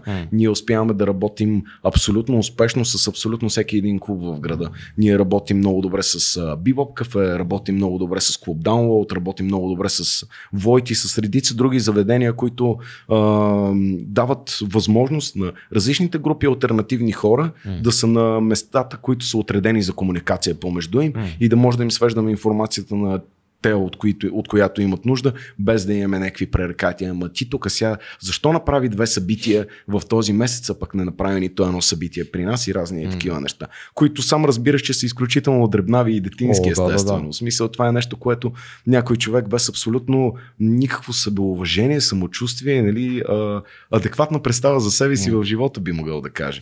Ама той самите, самите събития си искат специално място. Да, Тоест, има събития, които според мен могат да се случат много добре в post-culture stage и други, които са много по-подходящи за Void, да кажем, защото те са различни е ивенти. Така. Да, най-малко ти понякога имаш просто засечки в графика. Mm. В смисъл да кажем, в а, едното, в, на едното място ти имаш а, литературно четене да. и не можеш да направиш концерт там, просто защото е заето. Mm. Нали, типично при нас а, вторниците са отредени за литературния салон на Александър да. Да. и затова ние сега правим един концерт в а, Бибоп. Точно тъй като бандата е изцяло в стилистиката ни. В смисъл изцяло бихме направили при нас, но просто mm. нали, се съчетава така времето, че трябва да го направим някъде другаде. Okay. А пък концерта, който правим реално е а, с човек, който организира турнето на ТДК в Гърция, което ще се случи следващата месец. Турне силно казано, ще имаме две дати, но пак е, пак е доста интересно. Не, е, не е малко. И го има постоянно този обмен на ресурси между хората и услуги, които си правят, защото в крайна сметка ти, това, ти е, това са ти механизмите за работа. Mm. Никой не ти е длъжен да ти помогне. Но ако си помагате взаимно, нещата стават много по-лесно. И разбира се, естествено се появява някой и ти казва, ами на мен това не ми харесва. Ами как е комуникацията с артистите? когато организирате неща. Много по-лесно е човек, отколкото mm. преди. Нали, първите години беше някакъв, аз бях някакъв тотален ступор, не знаех на повечето хора какво да им кажа и нали, как да им го кажа, защото ти като аз бях свикнал тогава, само човек, който се качва на сцената и нищо друго не прави, нали, в смисъл от тази гледна точка. А сега на хората такъв много по-лесно им е да, ми, да им кажа, нали, а, това трябва да се направи така. Графиците са уточнени предварително. Имаш тук в случая, в който има кетеринг, това нещо е тук, това нещо е тук. Много mm. по-лесно се е разпределило. Ние миналата година, като правихме а, концерта на Ice и Строгаре, нещата по-лесно не са минавали никога, защото ние вече бяхме подготвени mm. как да ги правим нещата. А, лятото пък се занимавахме а, с а, Ронгфест, който се проведе в Панчево в Сърбия. Mm. Там нещата, това е едно от най-екстремните неща, които са ми се случвали. Значи, ние сме в чужда държава, организираме фестивал с 18 банди в рамките на 3 дена и не говорим езика. Смисъл, ти говориш сръбски. Нали, ние бяхме ходили вече. Аз бях прекарал сигурно над месец и половина в Сърбия, но пак не можеш да научиш тънкостите на езика. Ти го комуникираш е така. В смисъл, здравей, здрасти, може ли едно кафе? Да, Супер, да. каква е паролата за Wi-Fi? Горе-долу това е. И адски много те научава някакво такова преживяване, защото... Със ти... сигурност. Много е крайно като самата, за да го кажем така, да организираш фестивал с толкова групи, като цяло е хел. Да. Мисъл, то е един малък хел. Но в обстоятелства в друга държава, и то при лудите ни братя сърби, които са си чисто луди, става много, беше много яко. Много, много интересно беше. Наложи ми се само два пъти да подкупвам полицай, което беше нали, а, по-скоро успех. А, единия път беше, бях превишил малко скоростта за движение, Трилентов булевард, ограничението, да, Трилентов, а, междуградски път, нали, с, отделно с банкет, т.е. де-факто 4 ленти, но ограничението е 50. Mm. Съжалявам, успяхме много бързо да се разберем. Той човек каза колко нали, души му е семейството, за да мога да му дам пари за едно. Е, да. Колко души му, е? колко, колко души му беше? 2000 души му е семейството, което е много е. странна цифра. Викаме ми честито, нали? ти си по-потента на Чингис хан. Ето, заповядай, нали? честито. Но е много интересно. В смисъл, имахме квили на абсурдни е, така, ситуации. Най-абсурдната ситуация сигурно беше с група Оник, с които края февруари ще имат концерт. Познавам ги добре. Да, те беше Бих казал, колкото и така звучи, познавам ги добре. те, а, един от тях аз не ги познавам по име. Фредро и Стики. А, мисля, че значи, Стики беше пича, дето е леко кривоглед, значи Фредро. А, да, значи нали така? Стики е кривоглед, да, да, по-дребнички е Фредро. Точно така. Да. Фредро твърдеше, че Значи в един и половина вечерта, не, в два вечерта твърдеше, че е веган, в два и половина твърдеше, че е вегетарианец. така, така. В 3 без 10 вече а, седим пред плескавици в Сърбия. Да, да, То естествено сръбски, предполагам, знаете, Да. че не говори. А, застава пред сръбкинята, която му продава, която е продавачка и тя също не говори английски, респективно. Да. И той казва нали, нещо, казва и на английски, че иска ето това пред него. Аз му казвам здравей, но това не е пилешко, както той вече тогава искаше. Той Да. искаше нали, веган, вегетариан, след това само пилешко може да да. М, Посочва го това, което сега ще ви обясня какво е. Казва I want that please. А, не, не каза please, абсурд. А, и тя е така, а, а хочете овдо. И, да, и, такъв, нали, давам му го това нещо, а това нещо какво е? Нали, те се разбраха се по някакъв начин. Пита го дали иска някакви добавки. Той каза, на мен, I'm going New York style. което е нали, цялото това нещо в две питки. Цялото това нещо е а, голяма ам, м, смляно свинско месо. М. Представи си огромен шницел. М. Наврян в а, олио. В смисъл с ужасна панировка. Свински. Той това нещо го хваща между две супер сухи питки, слага го е така и почва да го нагъва и беше супер щастлив, между другото. И аз съм чудесно пилешко. нали. Човек, като преди малко е бил веган, ти са- ли го ситуацията? Оникс са много, много тегави за, за менежиране. Ужас. А, а, аз съм имал експириенс с събития с тях. Сега на 26, между другото, на, 20, на 28 ще, да, на 28 ще бъдем заедно с тях. Пак ще имам честа да бъда на една сцена с огромните динозаври от Оникс. А, това ще бъде един Пожелавам успех на брутален, всички. брутален фест с много, много групи. Сега няма да изреждам всички, но ще е много як ивент. Но да, те са, те са специални. Да, те са, абсолютно. те са тегави, имат, имат право на това, защото те наистина са като гигантски рок звезди за Да, хип-хопа. абсолютно, Те са, абсолютно. правят уникално шоу. В смисъл, но, хората бяха полудели. но, но по някой път като организатор, да, мога да те разбера. е, Мене ми беше много фън. В смисъл, аз съм такъв, нали, а, тук пред кварталната закосвалня седатоникс и си купуват някакви глупости. Аз съм ха-ха-ха. Мисля, че е, по едно време Фред Ромай се беше оженил за една сръбкиня. Преди известен брой години. Не знам доколко е. Да, да, да, да. Не знам доколко е релевантно все още. Това не имаше знам, не беше споменал нищо, такова. говориха си за други жени през цялото време. А, да. Със сигурност. Бяха поне няколко, не беше една, със сигурност. Със сигурност. Да. Със сигурност. А, да, нещо Не, да се включиш. Аз, истина, който не ги познавам тия хора, не знам даже. не Оникс съм- ли? О, запознай се с, с, с, Запознай се. Ще те взема, ще те, ще те взема на Има ли го това в Сърбия, 28? като ти си бил в Сърбия, си правил някакви участия, нали така? Прав? Не, в, само в Скопия съм правил. А, участие Скопия с- си с- прав. С братята Макета. А, добре. Да. Ама аз знам за сърбите, примерно там винаги трябва да си намериш едно приятелче, примерно ако си намираш един приятел, който така и той ти проправя пъти за всичко и той ти е верен до в- край. В, Скопие нашия приятел беше големия диджей Гоце. По-добър приятел от това нямаше как да имаме То, там. това е- това е, това е кръстника легенда, на, да. на, на, рапа там. Но за е Сърбия си доброто. знам, че въжи същото. Това е. Сигурно, аз без приятелче ако в Сърбия не искам да ходя човек- Ако имаш си човек, нещата стават много лесно, въпреки че са адски дружелюбни хора. Реално ние не сме имали, освен с полицията, проблемите, които имах аз, защото втория път беше чисто за яждане, тъй като колата беше българска. А, освен това не сме имали абсолютно никакви проблеми. Всички хора са страшно дружелюбни, винаги са готови да ти помогнат. Малко са мързеливи, характерно за балканска нация, но от друга страна са просто чудесни. В смисъл, ние всичко, от което сме имали нужда, просто са го давали. Няма, м- сигурно от всичките пъти, в които съм ходил, съм платил ядене два пъти. Може би. Даже може и да преувеличавам. За един път съм сигурен, може би са два. Просто са страхотни хора. Имаме една любима история за полицайите в, в Сърбия, която не е хубава история. На една бензиностанция. По принцип хубава история с полицаи е Има, да, вече начало. има. Да. а, на една бензиностанция сме спрели, някъде сме минавали през Сърбия някакъв автобус и сме спрели там на почивка и една кола спряла, ама нали, очевидно далече от тротуара. Полицайите излезнаха и с една рулетка почнаха да мерят от всяка гума до тротуара колко е разстоянието, за да могат да му напишат фиш. Няма да му напишат, защото той е спрял примерно на 26 см. Ако е на 31, тогава ще му напишат. Е, това е яко. Което ми направи много впечатление тук в България. Е, е, колко сантиметра са тук? Не, тук даже не е, тук. Къде? Къде? Има си добра. Колега. Къде? е- Да. Това е, Уважавам ги много е- сърбите, аз също. Това е много яко. Не, готини са. Трябва да си направим един трик до Сърбия.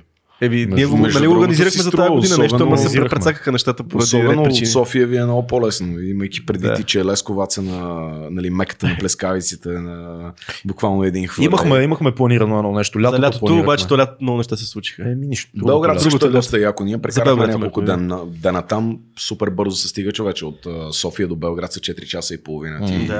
Буквално ставаш сутринта и 12. Те си имат магистрала, не са като. И ми почти е готова, между Да, другото, магистралата. Остават им, мисля, че около 15 на километър да довършат и директно нали, границата до Белград ще се взема за колко? Значи всяко са 4 часа и половина, за 3 часа и 40 минути. Толкова, Ти да. толкова губиш горе-долу в а, там не се сещам прохода, как се казва в момента. Но пък мен малко ме е яд за това, защото там наистина е адски красиво. Едно от най-красивите неща, които са ми се случвали през миналата година е да гледам слънцето как залязва между прохода, между нали, пиротиниш. Мгм. Просто е великолепно. Имат невероятни гледки там също. Искам да те питам нещо за песен. Как, без никаква връзка, това на хубавото на Да. подкаста, просто се сещам. Да. Песента Младост. Mm-hmm. Много яка песен.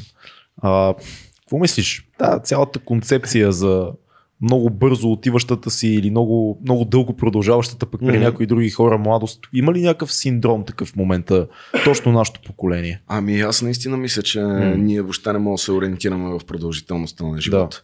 Ние може би съществуваме с една идея до към 23-4, че М. нещата ще бъдат вечно Да. и в един момент ти ставаш, нали, кога, момента в който си young adult, да. нали, като на български практически все още нямаме еквивалент за young adult, въпреки че можеш да го преведеш, но е доста грубоват превода. да.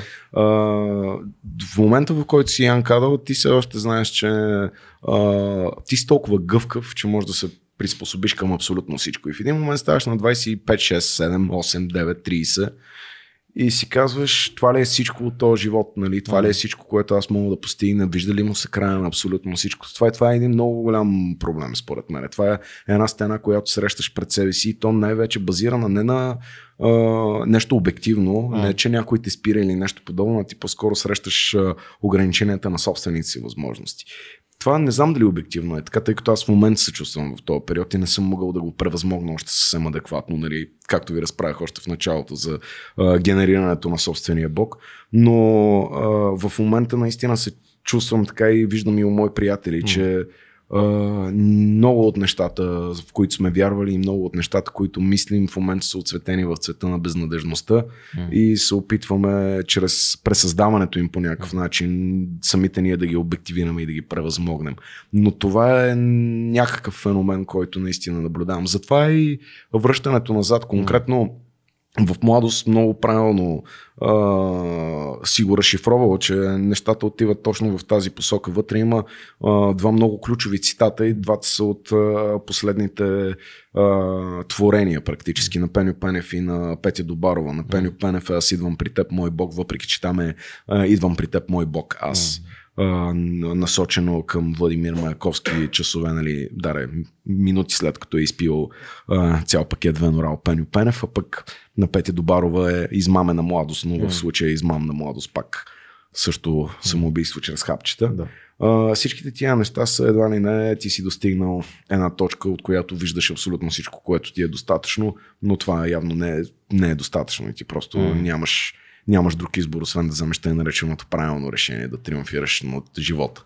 И това е ужасно. наистина. Откъде, откъде идва отчаянието? От това, че малко или много идеализма вече се пропуква в тебе. М, най-вече от това. М. В смисъл ти се опитваш, а, опитваш се да оцелееш по някакъв начин и това виждаш, минавайки някакво време, взимайки някакви количество, някакво количество решения, ти виждаш, че малко или много си си потъпкал нещата до известна степен или малко или много част от тебе е забравена някъде. И всичко това, в което си вярвал е избледняло и ти не знаеш, нали, имаше ли смисъл въобще цялото това нещо, ще мога ли да повярвам М. пак толкова силно.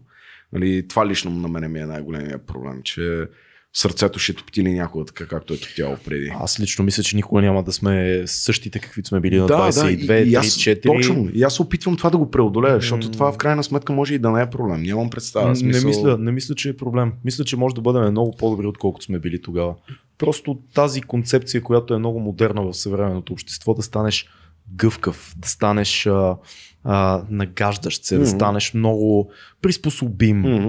А, живота не е такива, каквито ти си ги мислиш там, хвърчащи Мгм. работи. Ти трябва да се напаснеш по нещата. Та идея е много опасна. Да. И, и има Така някаква е. златна среда между това да бъдеш толерантен, но да запазиш, нали, да, да го няма този бунт на 20-те, да не е толкова суров и, и контролираш теб, да бъдеш толерантен, но да запазиш някакви принципи. И да не си е, примирен напълно. Да. Защото това е по-опасно също, което... Да не си примирен. Да, Да, защото точно. това също е много хубаво а, нали, положение. Ти просто М. не извършваш никакви действия. Да. Край, точка. Точно, то, то е така, всички ми пречат. Да. Вчера, вчера писах а, точно една песен за, за новия албум с Урест, който правим Яко. в момента. И там а, работното заглавие е вариант А и вариант Б. И целият първи куплет описва абсолютно нихилистично а, такова отношение към живота. Тих интелектуалец, Мгм. съм си кръстил мини върса. Яко. Е тих интелектуалец, който просто решава да си живее в главата с неговите спомени, с неговата музика, с неговите неща и всичко вънка. Той казва, това ще го правят моите внуци. Да. И това е вариант а, едно на, на живот. Единия вариант. Да, презряния, презряния живот. И другия, който е другата крайност, в която ти казваш fuck it. Аз съм all out. Аз ще загина за кауза. Аз ще организирам движение. Аз ще ги взрива тия в парламент. Аз ще съм като Ли Харви Осло, че гръмна, ама не, ама не Кенеди, а Певски, примерно. Аз ще направя това и това. Това е другото. И, и, и това, до което достигнах в трака, защото тия песни са някакъв опит да мисля по дадени въпроси, е, че всъщност само живеейки и то с съзнанието за това какво правиш, е напълно достатъчна златна среда. Въпросът е да добиеш това съзнание. Да, такъв да си наясно с да, двете действията си. Да, да знаеш Точно, крайностите. точно. И... Ти трябва да имаш контрол просто на тия неща. Трябва да те очуква действителността и очите ти да са били отворени, за да могат да поемат правилната информация. Такъв да си кажеш, окей, това ако го направиш, стане това, защото съм го виждал вече. Мога, мога да го пробвам, обаче М. все пак, нали, точно както си говорихме преди малко, абсолютно същия, същия филм. Но зависи. Според мен промяната наистина е продукт на страшно много труд. М. Наистина трябва много да се трудиш в дадена конкретна посока, за да има промяна каквато нали, чисто обективна. Нали, на, нещо, което знам, че ти правиш, което е м- страхотно. Смисъл ти изкарваш супер качествен материал, супер смислен материал. Благодаря ти. който да, съм, е- да съм съгласен с теб, но правя най-доброто, на което съм способен в дадения като човек, момент. който да. не ти е в главата. Смисъл Да, и мен, ако ме питаш, мога да ти кажа, че половината неща, които сме направили, са ужасяващи. Нали? Да, зна, не знаеш да как е за тия работи. Да, това просто е абсолютно. гадно. Да. И наистина, защото аз нали, ти докато си на сцената, ние комуникираме с хората, които минават, въпреки че и ти го правиш, което не знам как го правиш. Между другото, аз след концерт искам да си завра някъде Да, и да изчезна. Такова е. Но ти успяваш, което е вала, наистина. Това е супер яко. Но И ние си говорим с хората и тия хора наистина те са повлияни от това, което си направил. В смисъл, т.е. изкуството има някакъв филм, дето нали, може да те докара до малко по-добро състояние на духа и ти даде насоки, смисъл някаква перспектива да те бутне някъде и ти да помогнеш на някой в крайна Стига, сметка. стига това да не е първата ти цел като творец. По-скоро тя сигурно трябва да ти да си, да си гръмнеш собствените колена Да. и да се разчепкаш. Точно, точно, и точно. оттам съгласен съм. нататък, то, то между другото подкаста ни е абсолютно форма на това нещо. Ние каниме хора, говориме си с тях, защото ни е интересно. Записваме го за тези, които евентуално биха слушали и биха гледали. Абсолютно Но съм Ние съгласен това. Цецо просто обичаме да си приказваме с хората. Така е. Колко да е странно, между другото, защото обикновено без микрофоните не обичаме много да си приказваме с хората. Да, ти ако, да. ако целиш нещо такова с изкуството си, ти никога няма да постигнеш нещо, кой знае какво според мен. В смисъл, то е пак както си говорихме за истината, ти даже не трябва да се стремиш да бъдеш честен, ти трябва просто да си. И това е, това е почти максимума, който М. можеш да си поставиш като цел, а, създавайки някакъв вид. Чай да ви върна на промяната и на, на тази инициация. Нали, то обикновено това се случва и това чудене на къде да продължиме. Дали да се М. примирим, дали да се бунтуваме. И в един период, който вече сме малко такива независими и смятаме, че цялото нещо трябва да се случи, ние сами да си го извоюваме това нещо. Мгм. Ние сами да си го решим, Да. ние сами да постигнем промяната. И вече сме се отказали от менторите, пък аз много вярвам в менторството. А пък сме и вече много горди да си позволим да питаме някой, той да ни бъде някой по по-опитен, някой, който има повече мъдрост в себе си. Какво Мгм. смятате? Може ли тук на този етап да влезе някакво менторство такова, което в Може, някакъв чиз вариант, който да не е... знам, аз повечето от идолите съм си ги разстрелял собственоръчно, нали? М, или те са самоубили пред мен. Да. И това е едно от най-ужасните неща, защото повечето хора, към които съм гледал нали, с широко отворени очи и уши, в един момент много ми хареса как каза с прострелването в, колела, в Мгм. колената. Просто е много як израз. Наистина това са го направили и то по изключително безобразен начин. И когато си по-малък, ти не си даваш сметка, че това може би са го направили от някаква собствена тяхна вътрешна слабост, а не защото са повредени вътрешно, нали, генерално. Това не означава, че всяка една тяхна дума е нали, а, опоручена. А, Но за мен, а, за текущия момент, аз не мисля, че а, някой външен, който не знае това, което се случва с конкретните хора, които са около мен, може да направи някаква адекватна промяна. Защото той по времето толкова бързо се мени, според мен, че ам, никой, който е над ам, примерно с 20 години разлик, с 30 години разлик, няма как да контролира успешно живота на хора, които са с 20 или 30 години по-млади. Според мен това е обречена на, на загуба концепция. Мгм. Да, да, и ти си прав, но на, на чисто персонално ниво, мен, менторство от гледна точка на това, че можеш, можеш много да попиеш от някой. Съгласен съм. С това вече съм съгласен. Стига напълно. да, да избегнеш точно тия капани на 20-те, в които го поставяш на пиадестал Да. и казваш, Мгм. окей, що ме прав за това, значи е прав за всичко. Да. Най-вероятно не е така. Абсолютно и, не е. Да. Затова е хубава концепция, когато си на 30 вече, когато можеш да гледаш критично на този човек. И тогава можеш Но да то вземеш... с книгите е същия филм. Смисъл, със сигурност, ти да. като четеш някакви автори, те са ти любими по някакви причини. и Те постоянно ти снасят информация. Да. В смисъл, те, ти нямаш а, избор да се премахнеш от, от тяхната идеология, която те обаче реално просто споделят с тебе. Те не целят да те контролират. По този начин, естествено, зависи какво четеш. Ама говоря в генералния случай, в, която, в който просто хората създават творчество, което имат в себе си и го оставят нали, на човечеството се оправя с него практически. А мислиш ли, че като говорим за, за този, цялата тази тема с годините и младостта и т.н. има го и другия синдром в момента. Аз имам супер много познати приятели, в които виждам един такъв малко Питър Панов момент, в който на 30, 32, 3, 5 той не иска да, не иска да мине нататък. Иска да е повторен, иска да се връща към 22, 3, 4, да живее по същия М. начин, да отбягва всички гадости, които идват с времето към него, всички отговорности, колкото и клиширано да звучи това нещо. И това е много наше, наше нещо, на нашето поколение, М. защото бащите ни не са можели това да го направят. И аз така си мисля. Аз винаги се чудя, нали? Този Да. човек как е преживял тия трудности сега, които аз имам. Нали? И, и то ги е преживял на 20, примерно, Да, на 22, да, 3. Ти си имал някакви неща, се случват около тебе, нали, имаш някакви проблеми, нали, къде ще спиш, как ще оцелеш, Мгм. разни такива неща, де са доста сериозни. Да, да, да. Аз имам конкретно моя баща, за пример, който според мен все още си е някакъв Питър Пан, М. но по-скоро в а, нали, а, по-позитивния, такъв Окей. контролируем аспект. Тоест, запазил е детето в себе си. Не е чак екстремния случай, в който нали, седи цяла вечер по баровете, заривява Да, 12 да. годишни, да, не 12, 18 годишни момичета, пардон. Да. И разни такива неща, които правиш нали, на тази възраст, но а, аз все още нямам такива приятели, честно mm. казвам. В смисъл, моите приятели по-скоро или са на тази възраст в момента, или никога не са излизали от това. Mm. Тоест не го е имал момента, в който аз тук ще създам семейство, ще се установя и така нататък. По-скоро при нас проблема е, че създаването на семейство и установяването са нали, дявола от Тамян. Горе-долу. Защо? Защо се мисли за така? За това нещо?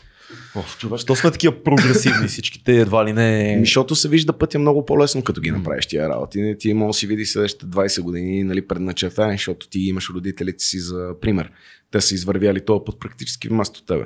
Това е лично моето обяснение, защото ти ще си вземеш къща, ти няма как да си купиш къща, освен ако баща ти или майка ти нямат много пари, теглиш нали, кредит, ипотекираш там каквото имаш да ипотекираш или ипотекираш а, новокупения имот, изплащаш 20 и не знам си колко години, защото трябва да работиш следствие от това.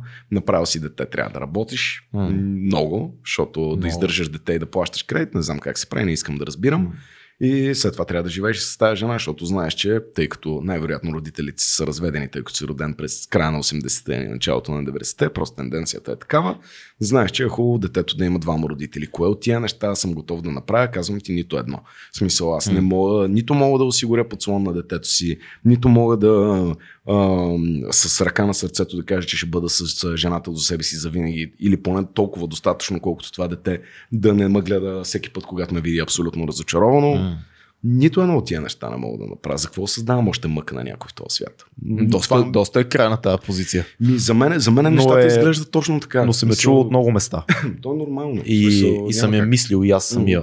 А, въпрос е, не знам, в един момент според мен е, имам чувство, че всички около нашия набор овърфинкваме нещата много. Еми да, ти много виждаш, повече. само проблемите. Да. Много повече, отколкото трябва. Става ли тази, тази ситуация до- допълнителен мотиватор, а не по-скоро сега ще работя тук на тази гадна работа, защото трябва да си плащам кредита, а как да направя така, че да не я работя тази гадна работа и да не си плащам гадния кредит, който ми взима всичките пари. Нали? Много е особено. Да. Много е особено. Но може да бъде така и така. Може, може, но това наистина ти трябва някаква много сериозна сила отвътре. Смисъл, Да. това си е абсолютен тест за духа, защото аз познавам хора, които казват, човече, много съм изморен, просто това не мога да го направя. И аз ги разбирам напълно. Смисъл, знам какво е да си дадеш цялата ментална енергия, да не си получил абсолютно нищо, абсолютно нищо обратно, само някакви хартийки, с които да си купиш хляб, който също душевно не те задоволява особено много.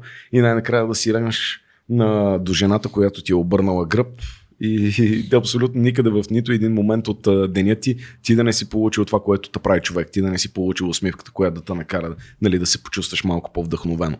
И с това вдъхновение да си кажеш, човече, аз може би мога много повече. М. Аз само нали, а, алкохол или някакви други неща, които да те приспат по-бързо, да дойде следващия ден и така завинаги. Не. Знаеш ли, аз също съм мислил много по, по този въпрос и нещо, което ме изумява винаги, като аз много обичам да чета автобиографии на големи режисьори и не само режисьори, като цяло творци, нещо, което ме е изумявало, хора, които са, да кажем, а, били активни през а, 70-те, 60-те, 70-те, 80-те, Н- Някъде по време на книгата той казва, бях на 25 и по това време започнах работа по втория ми филм. Третото ми дете се раждаше тогава. Нали? Ти си такъв, «О, какво? И ти си такъв, да, пак аз на 25, аз бях дете, разбираш Да? Аз, да.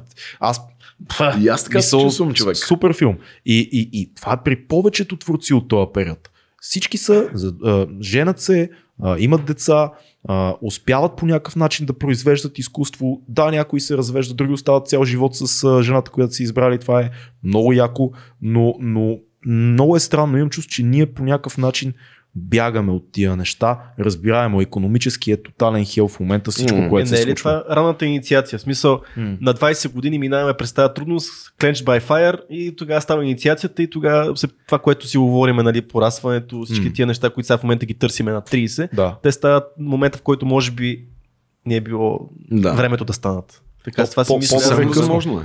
Съвсем възможно е да е това. На мен другото ми притеснение е и това, че бъдещето 70-те е изглеждало много по-добро, отколкото бъдещето както изглежда сега. В смисъл сега бъдещето изглежда доста по-неприятно. В смисъл аз нямам какво да гледам напред. Сигурен ли си, че е изглеждало по-добро? Еми 70-те може би. В смисъл... Цялото, цялото движение на хипитата идва точно заради това, че те не виждат надежда в бъдещето. Да, да, да. Аз затова казвам Да. 70-те, 60-те, Да. нали, и, и края, на, края на 60-те го разбирам за хипитата, но имаш економически бум, нещата са доста окей в а, дадени аспекти и музиката е най-малко много по-позитивна. Да. Докато с идването на 90-те и годините, в които сме в момента, нали, дори популярната музика е адски тъжна. В смисъл, според мен, при... конкретният ми пример, М. който е а, Били Айлиш, която е, може би, единственият поп изпълнител, а, който е наистина поп, който следя малко по съсредоточено. Аз намирам в а, нейните лирики не само персоналната, емоционална, интимна тъга, аз намирам в нейните лирики социалната тъга, т.е. изолацията, в която тя се намира или се е намирала, проблемите, с които М. се е сблъскала. И те са наистина не само с проблеми с някой друг човек, а проблеми с живота генерално. И това според мен се дължи точно на липсата на не знам, идеологически добро бъдеще. М. Мене това е нещо, което най-ми липсва. Най-ми липсва общата цел, към която да се стремим. Нали?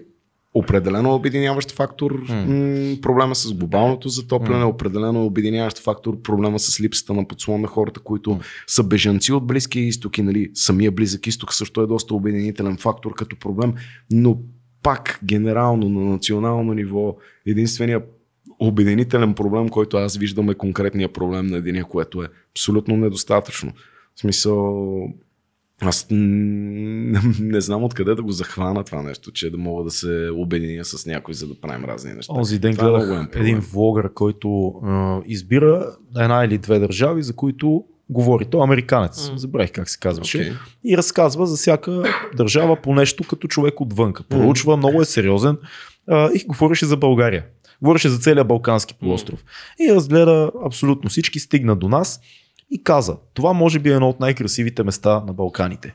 Странно защо а, тази държава води всички класации за напускащия хора. Тоест, много повече хора бягат от България, отколкото от всички други държави на Балканите в момента. Освен това каза е най-бедната държава в Европа. И, и, ти го, и той беше из, искрено такъв, не, опитваше се да разбере. Мгм. Четеше статистики, сайтове във видеото, всичко. Ти гледаш, ние гледахме с моята приятелка двамата и, и не знаеме да плачем или да се смееме. Защото видеото му започва с картини от планини, реки, да, да, да, и казва, това е просто прекрасно. Имат море, имат реки, имат планини. Страхотно е, столицата им е до планина. Да, да, да, да. Ти кажеш, е, в момент казва, това е държавата, от която най-много хора се изнасят. По статистики. Why? И аз си казах, знам ли защо? Не знам защо. Знам защо, ама не знам. Ама не искаш да знаеш. От отчаяние, от умора, от безнадежност, от мафия ли, от мутри. От какво бягаме? От, от невероятно отговорност комплекс. бягаме. Една супа, дето я поглъща Да, всеки ден и те пуска на някъде да ходиш. Между другото, втората, най, втората държава, в която напускат най-много хора е Харватска, нали, в целия Европейски съюз, Което също е която също е страшно красива място. държава. Но това също е държава, която е в Европейския съюз. И м, явно наистина условията и там не са много добри за хората, които Но живеят. пък Хрватска става една много интересна туристическа дестинация последните 2-3 Явно години. не е там се, обаче. да, доколкото аз не съм ходил, но хора ходят и казват, че там е нещо страшно. Да, момента, като те- туристи и място. цени. И цени Да. като супер високи цени. На, просто на- изиграха на много добре картата с разположението и нали, инвестициите в този сектор, но явно и при тях това не е достатъчно. М. Начина на живот, самата Лайс нас си говорих с една хърбат, хърватска банда а, това лято, като правихме феста в, а, в Панчево и хората казват, ами ние имаме е, проблеми на ежедневна база М. и те са горе-долу от същото ест- естество, което имаме и ние. Те имат много силна LGBT фракция и нали, LGBT комьюнити, което имат най-вече в Загреб поради сериозните националистически течения в Харватска. И това също е много голям проблем, защото част от парламентарното им представителство е точно от хора, които са с крайно десни М. възгледи, което за Харватия е по-скоро характерно, имайки предвид Да. политическия им бекграунд. Нали? М. Но пак е страшно гадно. Явно и те имат същия проблем, който имаме и ние. За мен генерално проблема е цялостен. В смисъл, той е абсолютно всеки един аспект на Глобален тази държава. мисъл. Да. Не само, не само на това място, не само, в Бълба... не само България, не само на Балканския полуостров. Ми, не, за мен е проблема в България е такъв, какъвто аз мога да видя. За, Мгм. на глобално ниво ми е много по-трудно да. Да. видя проблемите, но емоционално хората, според мен, по целия свят виждат един и същи проблем Мгм. и то е точно този, който споменах преди малко, че просто бъдещето изглежда много по-лошо, отколкото е изглеждало преди.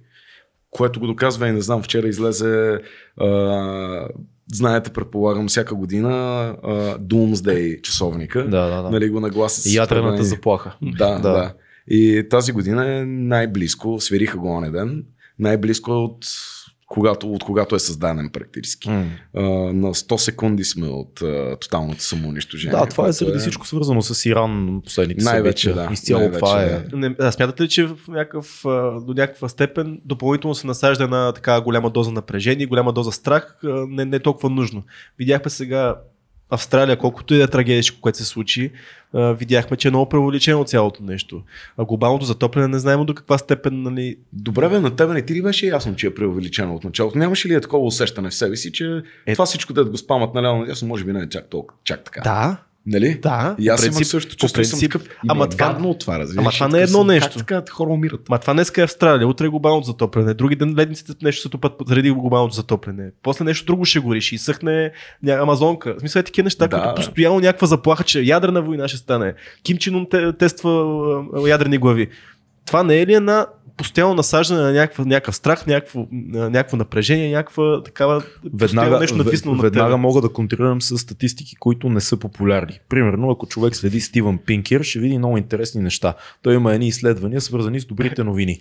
Оказва се, ти казваш, нали, бъдещето изглежда мрачно. Да, ама ако погледнеш статистиките, никога а, брутният вътрешен продукт глобално не е бил толкова колкото е сега. Окей. Никога не сме изкарвали толкова хора от бедността, колкото сега изкарваме. Мгм. Никога не е имало толкова здрави хора глобално по земята. Тоест има едни изследвания, които като ще кажеш, а ние сме по-добре от всякога. Ако сравняваш с back in the days неща. Да. Това никой не ти го казва. Са Със много по-нещастни от тогава. Това е, е, това е парадокса. И откъде пък знаеш колко са били нещастни? Еми, така предполагаме сега. В Е, тази, защо? тема, в тази тема си говорим в момента. Това ми звучи като заглавие на някаква New Age книга. По-нещастни Е, не, от всякога. Живот в 21 век. Е, ма всичките тия неща, които си говорим в момента, Избери една епоха. точно на там, на там отиват. Средновековие. Дали, дали, дали не сме, те, те са били много щастливи. Нарочно ти я казах точно. Е болести, чума и малко инквизиция. Нищо Да, кой да. знае какво. Чиста работа, ма Бог е горе, бе, човек. Бог все още не е бил мъртъв. Бог не е бил мъртъв. Да, бил е ядосан. Да. Най-ядосан. По-ядосан от всякога. Да, по-ядосан от Стария завет. Това е едно средновековие доста. Еми, да, да. те- Тежко. Не знам. Аз мисля, че зависи, зависи, зависи от а, а, нивото, на което гледаш, нивото на резолюция. М. Ако, ако погледнем отгоре, сме по-добре от всякога, според мене. Ако се вкараме в малките неща за всяка държава, за всяко едно обстоятелство, за всеки политически казус, може много да се отвратим от себе си. Защото нали, много сме добре, много сме добре, 20 век беше затъгала. Нали, войните, mm-hmm. които измират най-много хора.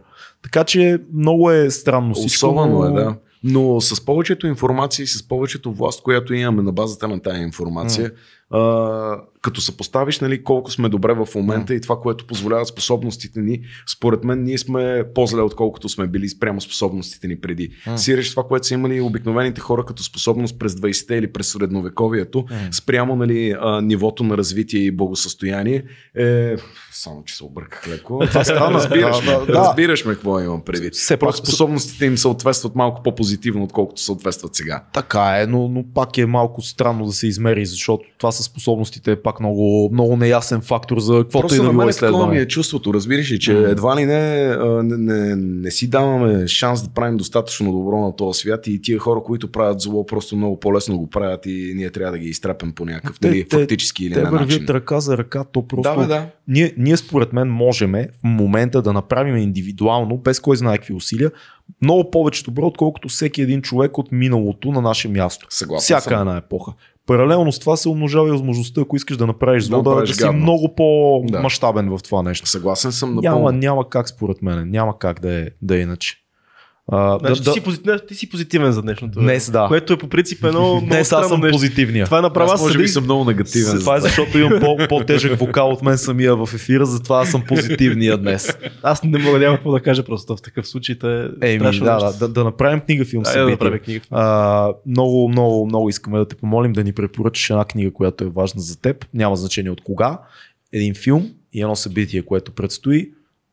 Албума, ясно, промоцията е там, събитието го имаме, ще го кажем пак накрая. Кажи ни една книга, която е важна за теб. Значи, мога ли да кажа две книги вместо книга и филм, защото може, почти филми може да кажеш две книги и, и, и, каквото искаш друго.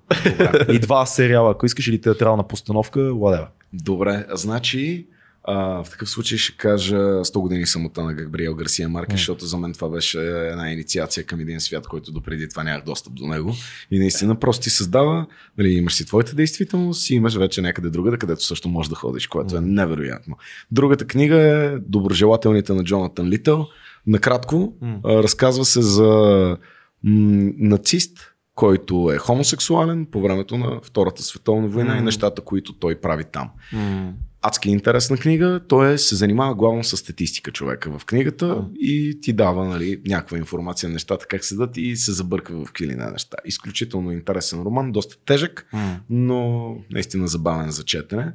А, другото нещо, което със сигурност бих препоръчал, а, значи ти каза да си избера постановка. Може филм, може сериал. Може А, филм, Обикновено може- музикантите даже а, ги питаме. Днес всъщност излиза новия сезон на Бабилон Берлин. Бабилон Берлин е един много як сериал, който е написан по едни криминални книги. Не чета криминални книги, но пък сериал е страхотен. Изключително добре са се справили немците. А Става въпрос за един детектив началото на 30-те години в а, Ваймарската република, М. което е невероятно време, защото тия хора тогава са се пръскали от невероятно изкуство. М. И самата сцена, сам, самите неща, които се правят в този сериал, са направени изключително добре и много добре издържани спрямо стилистиката на времето. Всичко е в някакво арт деко, ам, костюмите им са невероятни, прическите Мисля, им че съм страхотни. чувал съм за този сериал от едно интервю, на, едно интервю на Маги Халваджан, Мгм. в което го бяха питали а, защо не могат да се правят определени типове сериали в България. И той даде пример този Мгм. сериал и каза, примерно такова нещо не може да направим и след 100 години тук Да. като сериал. Просто твърде е скъпо, твърде е 100 нишово. милиона евро Да, да, беше първия много сезон. е само. нишово. Просто е нишово. Да. Ти не можеш да го продадеш това нещо на обикновения Абсолютно, зрител. Това е за много тясна публика, която знае неща, интересува се от периода. Световен сериал е М, това. Продаш го на света. Точно, точно. Някакво абсолютно съкровище. М. Препоръчвам ви го. М, Сега излиза по Netflix тази вечер. Да. Аз лично знам какво ще правя. Те са два епизода. Нямам търпение да се привера. Netflix нямам, но имам други неща, които също дават информация. И аз така. Да. А, един, Значи- албум, един албум, питаме музикантите, ти го А. каза, да, един албум, който е важен за тебе. М, който е важен, ще кажа Франсис Дамилт на Дамарс Волта. Това Нищо е не ми говори. Втори албум на мексиканско-американската пуерториканска прогресив сайкиделик рок банда. Братле. Е, просто е невероятно. В смисъл, невероятна банда. Франсис Дамилт, втория му албум 2005 година. Това е. Кажи я пак още един път. Дамарс Волта, Така? Франсис Дамилт. Окей, ще си я сърчна, че я намерят, аз лично ще го чекна. Тук ни заплашва телевизора, че след малко ще се изключи. Телевизора ли? се взриви. Победихме телевизора ли днес? Не знам какво стана. Аз мисля, че стана много готин епизод. По, покани още един път всички на Да. промоцията на първи. Приятели, 1 февруари 2020 година, 19 часа, Централен военен клуб, ТДК и група Feedbacker представяме за първи път на живо албумът Успех. Заповядайте. yes. Отидете там, това беше днешния А, искам епизод. само да кажа нещо, понеже Кажи обикновено, обикновено завършваме с нещо позитивно. А, е. Много искам ти да кажеш нещо позитивно, моля те, А, защото... значи, а, преди около 7 години с едни мои приятели бяхме в а, къщата на единия от моите приятели и там гледахме, има едно предаване на планета, където си говорят с хората. В смисъл с а, звездите, нали, Така. от планета Пайнер. И в един епизод бяха поканили две звезди. Мисля, че едната беше Емануела, другата беше Галена. И двете казаха едно и също накрая, като ги помолиха, къде, кажете нещо на нашите зрители, което е невероятно, естествено. Това с 20 минути разлика ви говоря, не, не Да. бяха заедно в студиото и те казаха, обичайте се и бъдете обичани. Ето. Е, това е много яко. Инфлуенснаци от Аз съм, аз, съм, си. аз съм ги чувал те да казват и бъдете себе си. Това също е много яко. това са от тези неща. Да, Ей, да, развалихте даже нещо малко позитивно, тук го развалихте, значи. Искаш ли да затвориш? Не! Добре, аз ще затворя. Благодарим ви, че ни гледахте. Абонирайте се, подкрепете ни в Patreon. Новото нещо, което правиме. Ще остане отдолу бутонче, което ще порасне от нищото. И така, отидете на промоцията на ТЛК. Желаем ви успех. Чао!